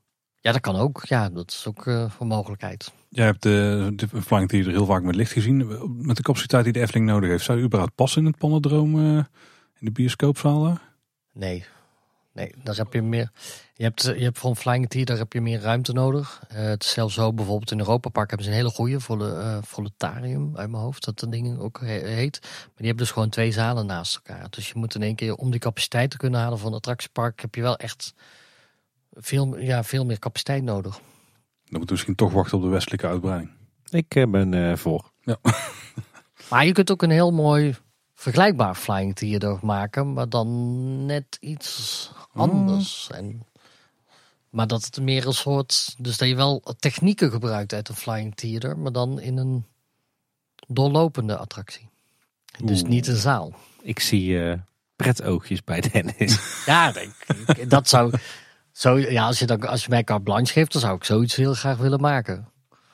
Dan lijkt mij dat is helemaal te gek om iets te maken waarbij, waarbij je wel dus de beweging en dus de, de motion hebt en de filmervaring en de realiteitservaring van, van echte decors, gecombineerd met film in een drive-thru. Een beetje vergelijkbaar met de Forbidden Journey van Harry Potter dan? Of- Ja. Kijk, ja, daar ben ik sowieso voor. hoor. Als zoiets ooit richting eh, Europa komt, dan mag het in de Efteling landen wat mij betreft. ik, ik dacht dat je Mickey en Minnie's Runaway Railway... Railway- Die vind, ik, die vind ik wel te gek. Hij past niet in de Efteling, maar is wel een te gekke attractie. Lijkt mij een ideale make-over voor Carnaval Festival. Hey, een, een, een hype die ze vooral eh, bij de familie Mak erg lijken te pushen de laatste tijd is eh, virtual reality. Eh, Is daar nog iets waar jij een toekomst voor ziet in pretparken? Want eh, ja, het voelt voor mij altijd als iets wat je heel erg uit je gezelschap haalt en, en dan even je persoonlijke ervaring geeft. Maar zie je daar nog mogelijkheden voor? Heb je er ooit mee geëxperimenteerd? Eh, wij gebruiken heel veel virtual reality in de voorbereidingen. En eh, als wij dingen maken enzovoorts. Ik denk alleen dat dat een. Dat, dat, in mijn- maar dat is meer een persoonlijke mening. En dat is meer mijn visie. Is dat virtual reality heel leuk is om dat thuis zelf te doen. In je eentje. En dat een pretpark en wat dan ook. Toch een familiebeleving, een gezamenlijke beleving is. Waarbij je ook opzij moet kunnen kijken om, de, om te zien hoe de ander ervan geniet. En dat kan niet met een bril op je hoofd. Ik ben heel benieuwd hoe ze daar... eh, ben heel Wijze woorden. Nou, ik ben wel heel benieuwd hoe ze daarmee omgaan in eh, Super Nintendo Land. Ik, ik ben even helemaal kwijt hoe het heet. In ehm, Universal Studios in Japan. Want daar heb je dus eh, augmented reality. Dus heb je ook een bril op, maar die projecteert dan beelden over, die projecteert dan beelden over de werkelijkheid heen. Maar dan kun je dus wel nog steeds met je, ja, je gezin het beleven, zeg maar, of met je gezelschap. Dus ik ben heel benieuwd de dag gaat. En nou is er dan natuurlijk ook één grote kermisattractie daar. dus ook niet echt wel bij de Efteling zouden ja, Ja, wat ik ook altijd heb met. of te wachten. Wat ik ook altijd heb, maar dat is meer. Nu ben ik even geen regisseur, maar meer een. eh, iemand die in een pretpark zit of een eh, aquarium, bezoeker van een pretpark. Ik heb ooit een keer in Vegas heb ik ook zo'n flying theater gehad waarbij ik zo- zo'n er was een 3D flying theater en dan had ik zo zo'n bril op mijn hoofd zitten en dat ding dat denderde alle kanten op, maar dan die bril die dat, dat, dat doet gewoon pijn aan je hoofd. Het moet ook nog wel comfortabel zijn. Dat heb ik ook elke keer dat als je zo'n virtual reality bril het is eh, ook in de achtbaan. Ik heb wel het gevoel dat je helemaal ingesloten zit en dat de ervaring anders is. Je voelt ook de wind ineens niet meer in je ogen. Dus ik weet niet of dit. Je- kunt er veel leuke dingen mee doen. Maar misschien is het dan wel leuk. Augmented reality is wel leuk. Als je bijvoorbeeld een shooter hebt en je hebt de bril nodig. Het moet weer in storytelling passen. Dat je de bril nodig hebt om bepaalde geesten te zien of bepaalde verborgen hidden objects. Om op die manier er een extra lading aan te geven. Dat zou wel weer leuk zijn. Ja, zeker. het is lekker fantaseren, hè? Ja, dat doen we ook graag. Natuurlijk een tijd lang ook is de Efteling heel erg bewust uh, bezig geweest met Efteling Media opbouwen. Om ook veel meer de beleving van het pretpark ook buiten het pretpark te hebben. Uh, laatst tijd ook veel meer de keuze gemaakt om het juist weer te focussen op het park zelf. Uh, hoe kijk jij daar naar? Zeker ook vanuit jouw perspectief dat, dat je vindt dat die belevingen elkaar zou kunnen versterken. Dus... Ja, ik denk dat het heel goed. Ik, kijk, ik begrijp, begrijp het heel goed. Ik denk dat media elkaar, het kan elkaar heel goed versterken. Ik vind bijvoorbeeld Studio 100 is echt briljant hoe hun met hun characters en met hun, um, ja, met hun characters in hun parken, dat, dat helpt elkaar en dat brengt, brengt, brengt alles bij elkaar en maakt het een totaalbeleving. Dus of je nou naar theater gaat of naar, naar een show of naar een pretpark of je kijkt naar een televisieserie, dat is allemaal één ding. En dat is één wat Efteling Media, wat, wat de media van de Efteling ook heel erg kan doen, is dat je zorgt dat dat het elkaar gaat versterken en dat het heel dicht op elkaar komt te zitten. Alleen je moet wel zorgen dat dat, dat het, eh, gaat om een pretpark. Uh, Efteling is een pretpark en je hebt alles nodig om dingen in de pretpark te versterken. En dat moet echt heel dicht op elkaar liggen, want als je dat te ver uit elkaar gaat trekken, dan heeft het een averechts effect. Dan eh, trekt het, het versterkt niet. Je, je core business is je park met de attracties die we allemaal kennen. Dus, uh, dus je zou het kunnen samenvatten, uh, ga niet allerlei uh, animatieseries maken, maar bijvoorbeeld het verhaal van Ravelijn verfilmen en dat als serie op tv uitbrengen, dat zou je wel moeten doen. Het is gewoon mening hè, die ik nu geef. En dat, nou ja, je moet kijken wat het brengt. Kijk, zoals ik al eerder zei, Pirates of the Caribbean is briljant gedaan omdat je een attractie hebt die, op, die eigenlijk geen storytelling heeft. Geef jij storytelling doordat je ineens films uit gaat brengen, waardoor je ineens je attractie een nieuwe, nieuwe elan geeft. Ik weet niet of je bij Ravelijn of een serie jouw show uiteindelijk heel erg gaat versterken. Tenzij je de serie en de show los van elkaar zou zien. Dus dat de show een versterking is van de serie. Dus dat je echt naar het park toe moet om uiteindelijk die show te zien. Maar dan begin je met een goede serie en dan eindigt het met een goede show. Maar nu beginnen, we met een mooie show. En dan gaan we een serie maken om het eigenlijk aan te jagen. Dat is een beetje Ravelijn. Ja, kijk, ik, ik, vind, ik vind het idee van een serie met uiteindelijk een hele goede sterke attractie werkt heel goed. En Ravelijn is dat bijvoorbeeld, je maakt een hele mooie serie die uiteindelijk ook leidt naar de show die je in het park wil, wil zien. Alleen dan moet dat heel erg één op één zijn. Dan moet elkaar gaan versterken. Dan moet er heel dicht bij elkaar komen te liggen. En dan, dan heb je echt iets heel sterks. Zou in het verlengde moeten liggen en niet parallel aan elkaar? Nee. Ja, helder. Zeg, dan, dan, draai ik hem, eh, dan draai ik hem even om. Uh, Dennis, ik denk dat we jou wel filmexpert uh, kunnen noemen. Uh, ik denk dat jij vast wel ideeën hebt over, over films, Nederlandse films of Vlaamse films, misschien wel internationale films, die echt schreeuwen om een attractie. Zijn er dan films waarvan jij zegt van nou dat zou de perfecte IP zijn, de perfecte achtergrond voor een nieuwe attractie in de Efteling? het grappige is dat wij in Nederland niet zo heel veel films maken. Daarom denk ik ook een gat in de markt. We maken niet heel veel sprookjesachtige films. Dat valt eigenlijk best wel mee. We zitten veel eh, in de speelfilm en in de serie zitten we vrij realistisch. Als ik dan naar Nederland kijk. Uh, maar ik denk dat wij vooral uit de geschiedenis echt hele mooie verhalen hebben. En ook hele mooie uh, dingen waar je wat mee zou kunnen. Dus Erik kent het insectenboek, maar dat is meer een boek. De film is verschrikkelijk. Maar dat is bijvoorbeeld wel echt een, iets wat je aan kan grijpen waar je wat mee zou kunnen. Alleen ik zou bij de Efteling denk ik toch altijd meer aan de sprookjes. De sprookjeskant. Dus je zou wel inderdaad legendes, uh, films die, die over sprookjes kunnen gaan, dan zou je in attractie kunnen verwerken. Bijvoorbeeld werk van Arnhem Gesmied of zo? Is dat soort Orgelandsachtig IP? Dat is een hele mooie IP, maar ik weet niet of het, of het de Efteling versterkt. Uh, als je Abeltje kijkt, uh, dat is een hele andere wereld. Ik denk dat het een heel mooi, het is een hele mooie IP, maar ik weet niet of dat in de Efteling of dat niet te losstaand is. Ik denk dat het zou zo mooi zijn. Waar de Efteling echt heel goed in is en sterk in is, is eigenlijk hun eigen karakter hebben en maken. Heb je dan een Annie, MG, of heb je dan een abeltje nodig? Heb je dan een Puk in de Pet flat nodig? Heb je een Pipo nodig? Ja, ze, en ze werken ook alleen maar in die stijl natuurlijk. En die past ook niet echt bij de Efteling. Ik heb ook nog wel een gratis idee voor Walibi Holland. Uh, de lift. Dat zou nog Ja, een mooie dat appie is, zijn. dat is een goede film die is ook het uh, werken. Alles van Dick Maas, denk ik, in Walibi. Ja. De Ja. Gorgels. De Gorgels zie ik in de Efteling. Van Jochem Meijer. De Ja. karakter. Maar die wordt verfilmd.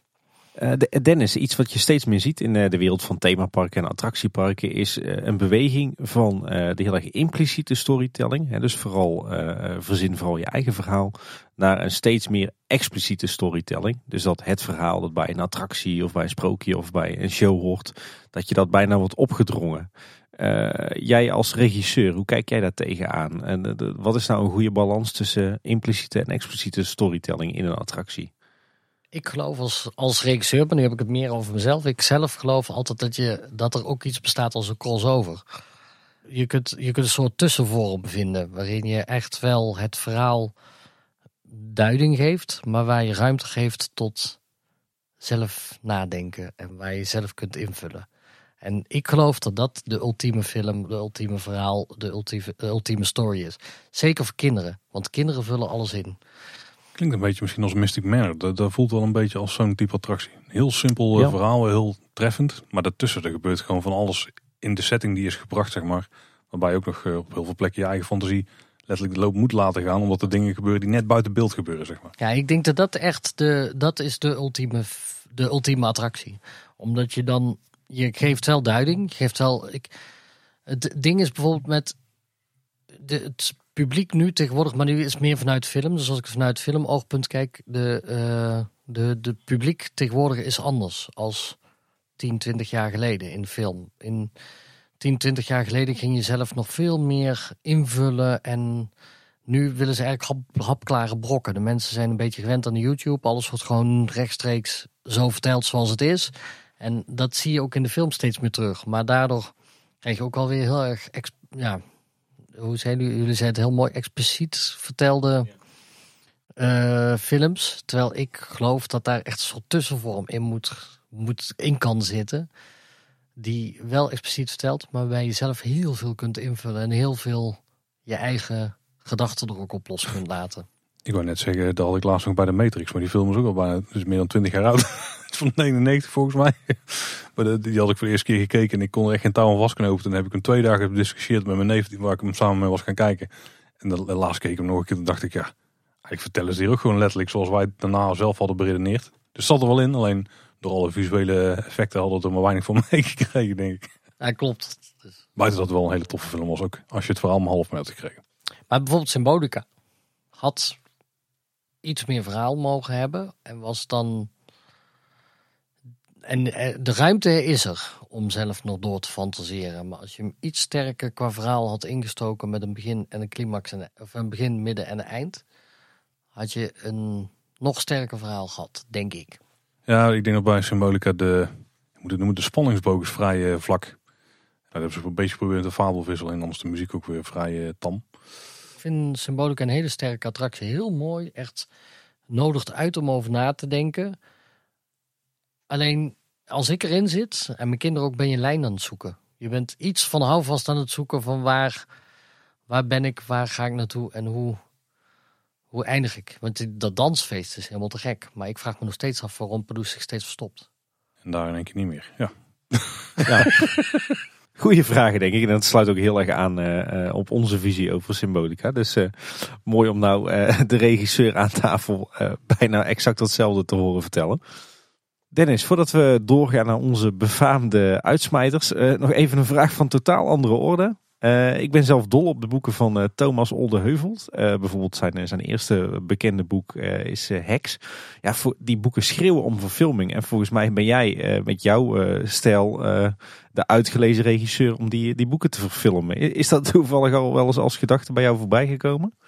De, de, de boeken specifiek niet, maar ik wil wel heel graag een film maken in dat genre en in die richting. En ik heb niet het specifieke boek nu in mijn gedachten, maar ik, ik ben aan het proberen om, om die kant op te gaan met een eerstvolgende project.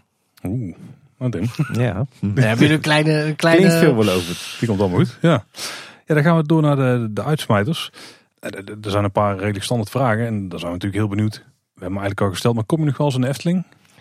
Ik kom zeker eh, Ja, nu de laatste tijd niet, maar dat heeft een andere reden. Vanwege de corona en zo. Maar ik ben nog bijna elk jaar wel in de Efteling met mijn kinderen te vinden, inderdaad. En heb je dan ook een favoriete plek in het park?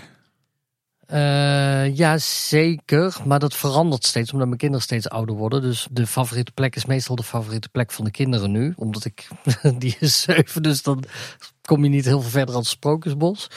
Maar ik zelf vind bijvoorbeeld Symbolica wel echt een hele mooie visuele attractie. Waar ik heel, ja, waar ik heel enthousiast over word. En ik zelf vind het, maar daar blijf ik, ik, ik moet elke keer altijd naar mijn eigen attracties toe, noem ik het altijd. Terwijl het niet mijn attracties zijn, maar waar ik aan meegewerkt heb om gewoon te zien ook hoe het werkt. Of Kijk je dan vooral naar, naar, de attractie of ben je er ook dan nog steeds bezig met de reacties van de andere bezoekers in het park op die dag? Alleen maar bezig met de reacties van de bezoekers.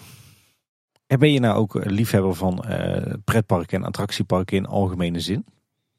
Ik ben een liefhebber van pretparken en attractieparken in algemene zin, maar dat ben ik eigenlijk al mijn, ja, altijd al. Ik, ik zeg ook altijd grappend, want ik maak ook kinderfilms, heel veel. Omdat ik het kind in mezelf nooit kwijt ben geraakt.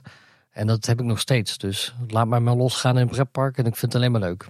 Ik heb ook voor, eh, gewoon ook wel leuk om te vertellen.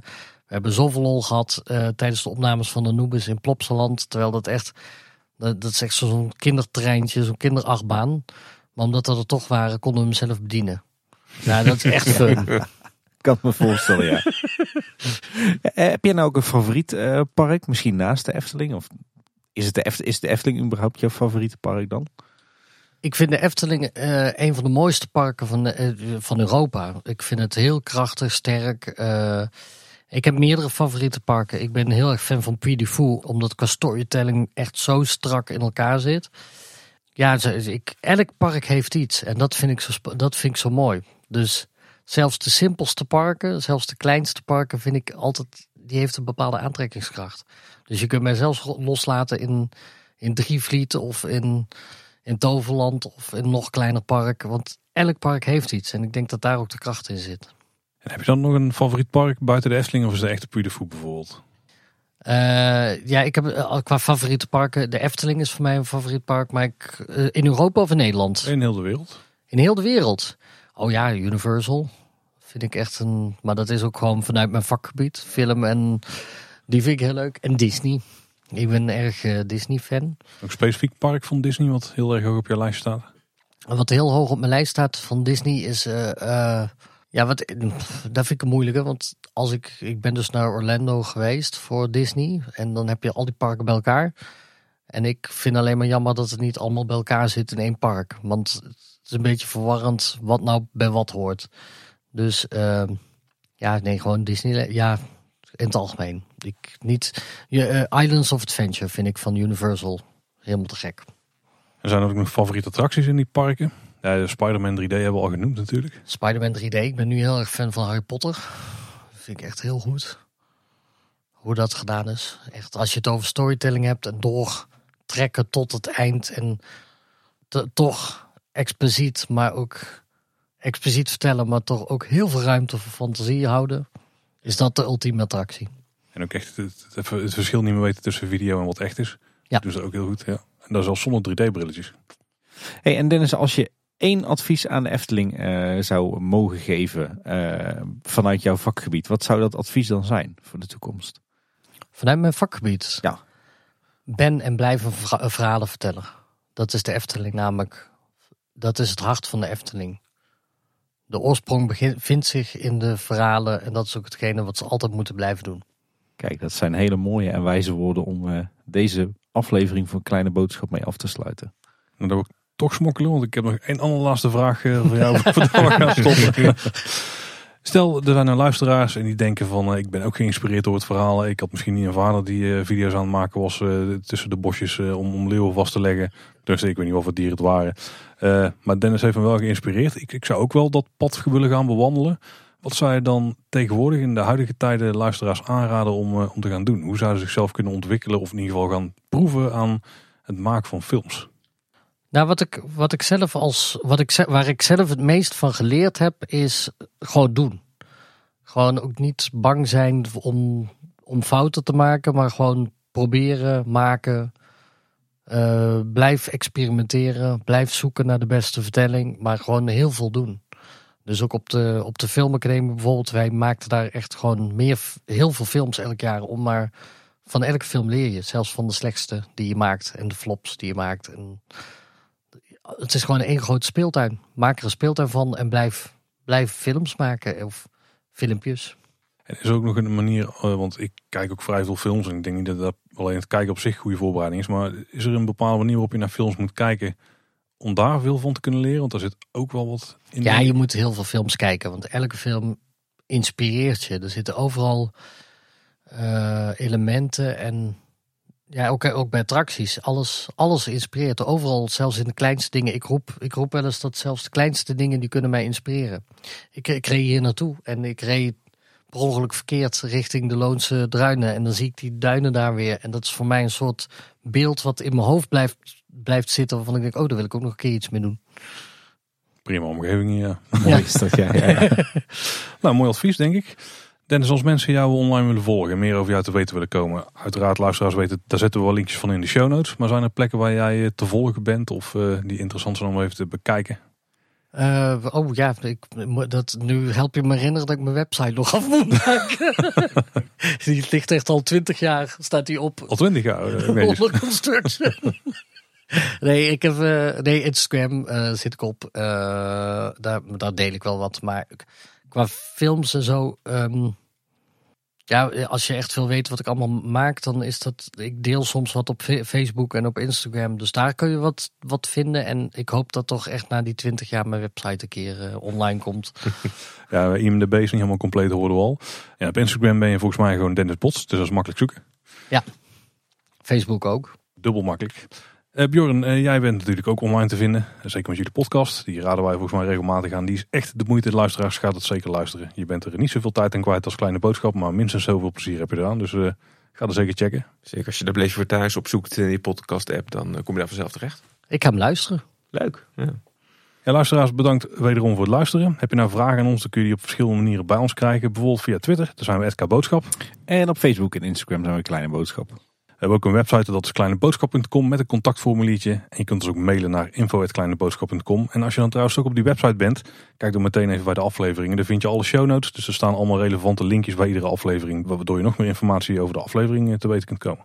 Ja, en je luistert ons natuurlijk in alle mogelijke podcast-apps. Uh, doe je dat, zorg dan ook dat je je abonneert op ons. Dan mis je geen enkele aflevering.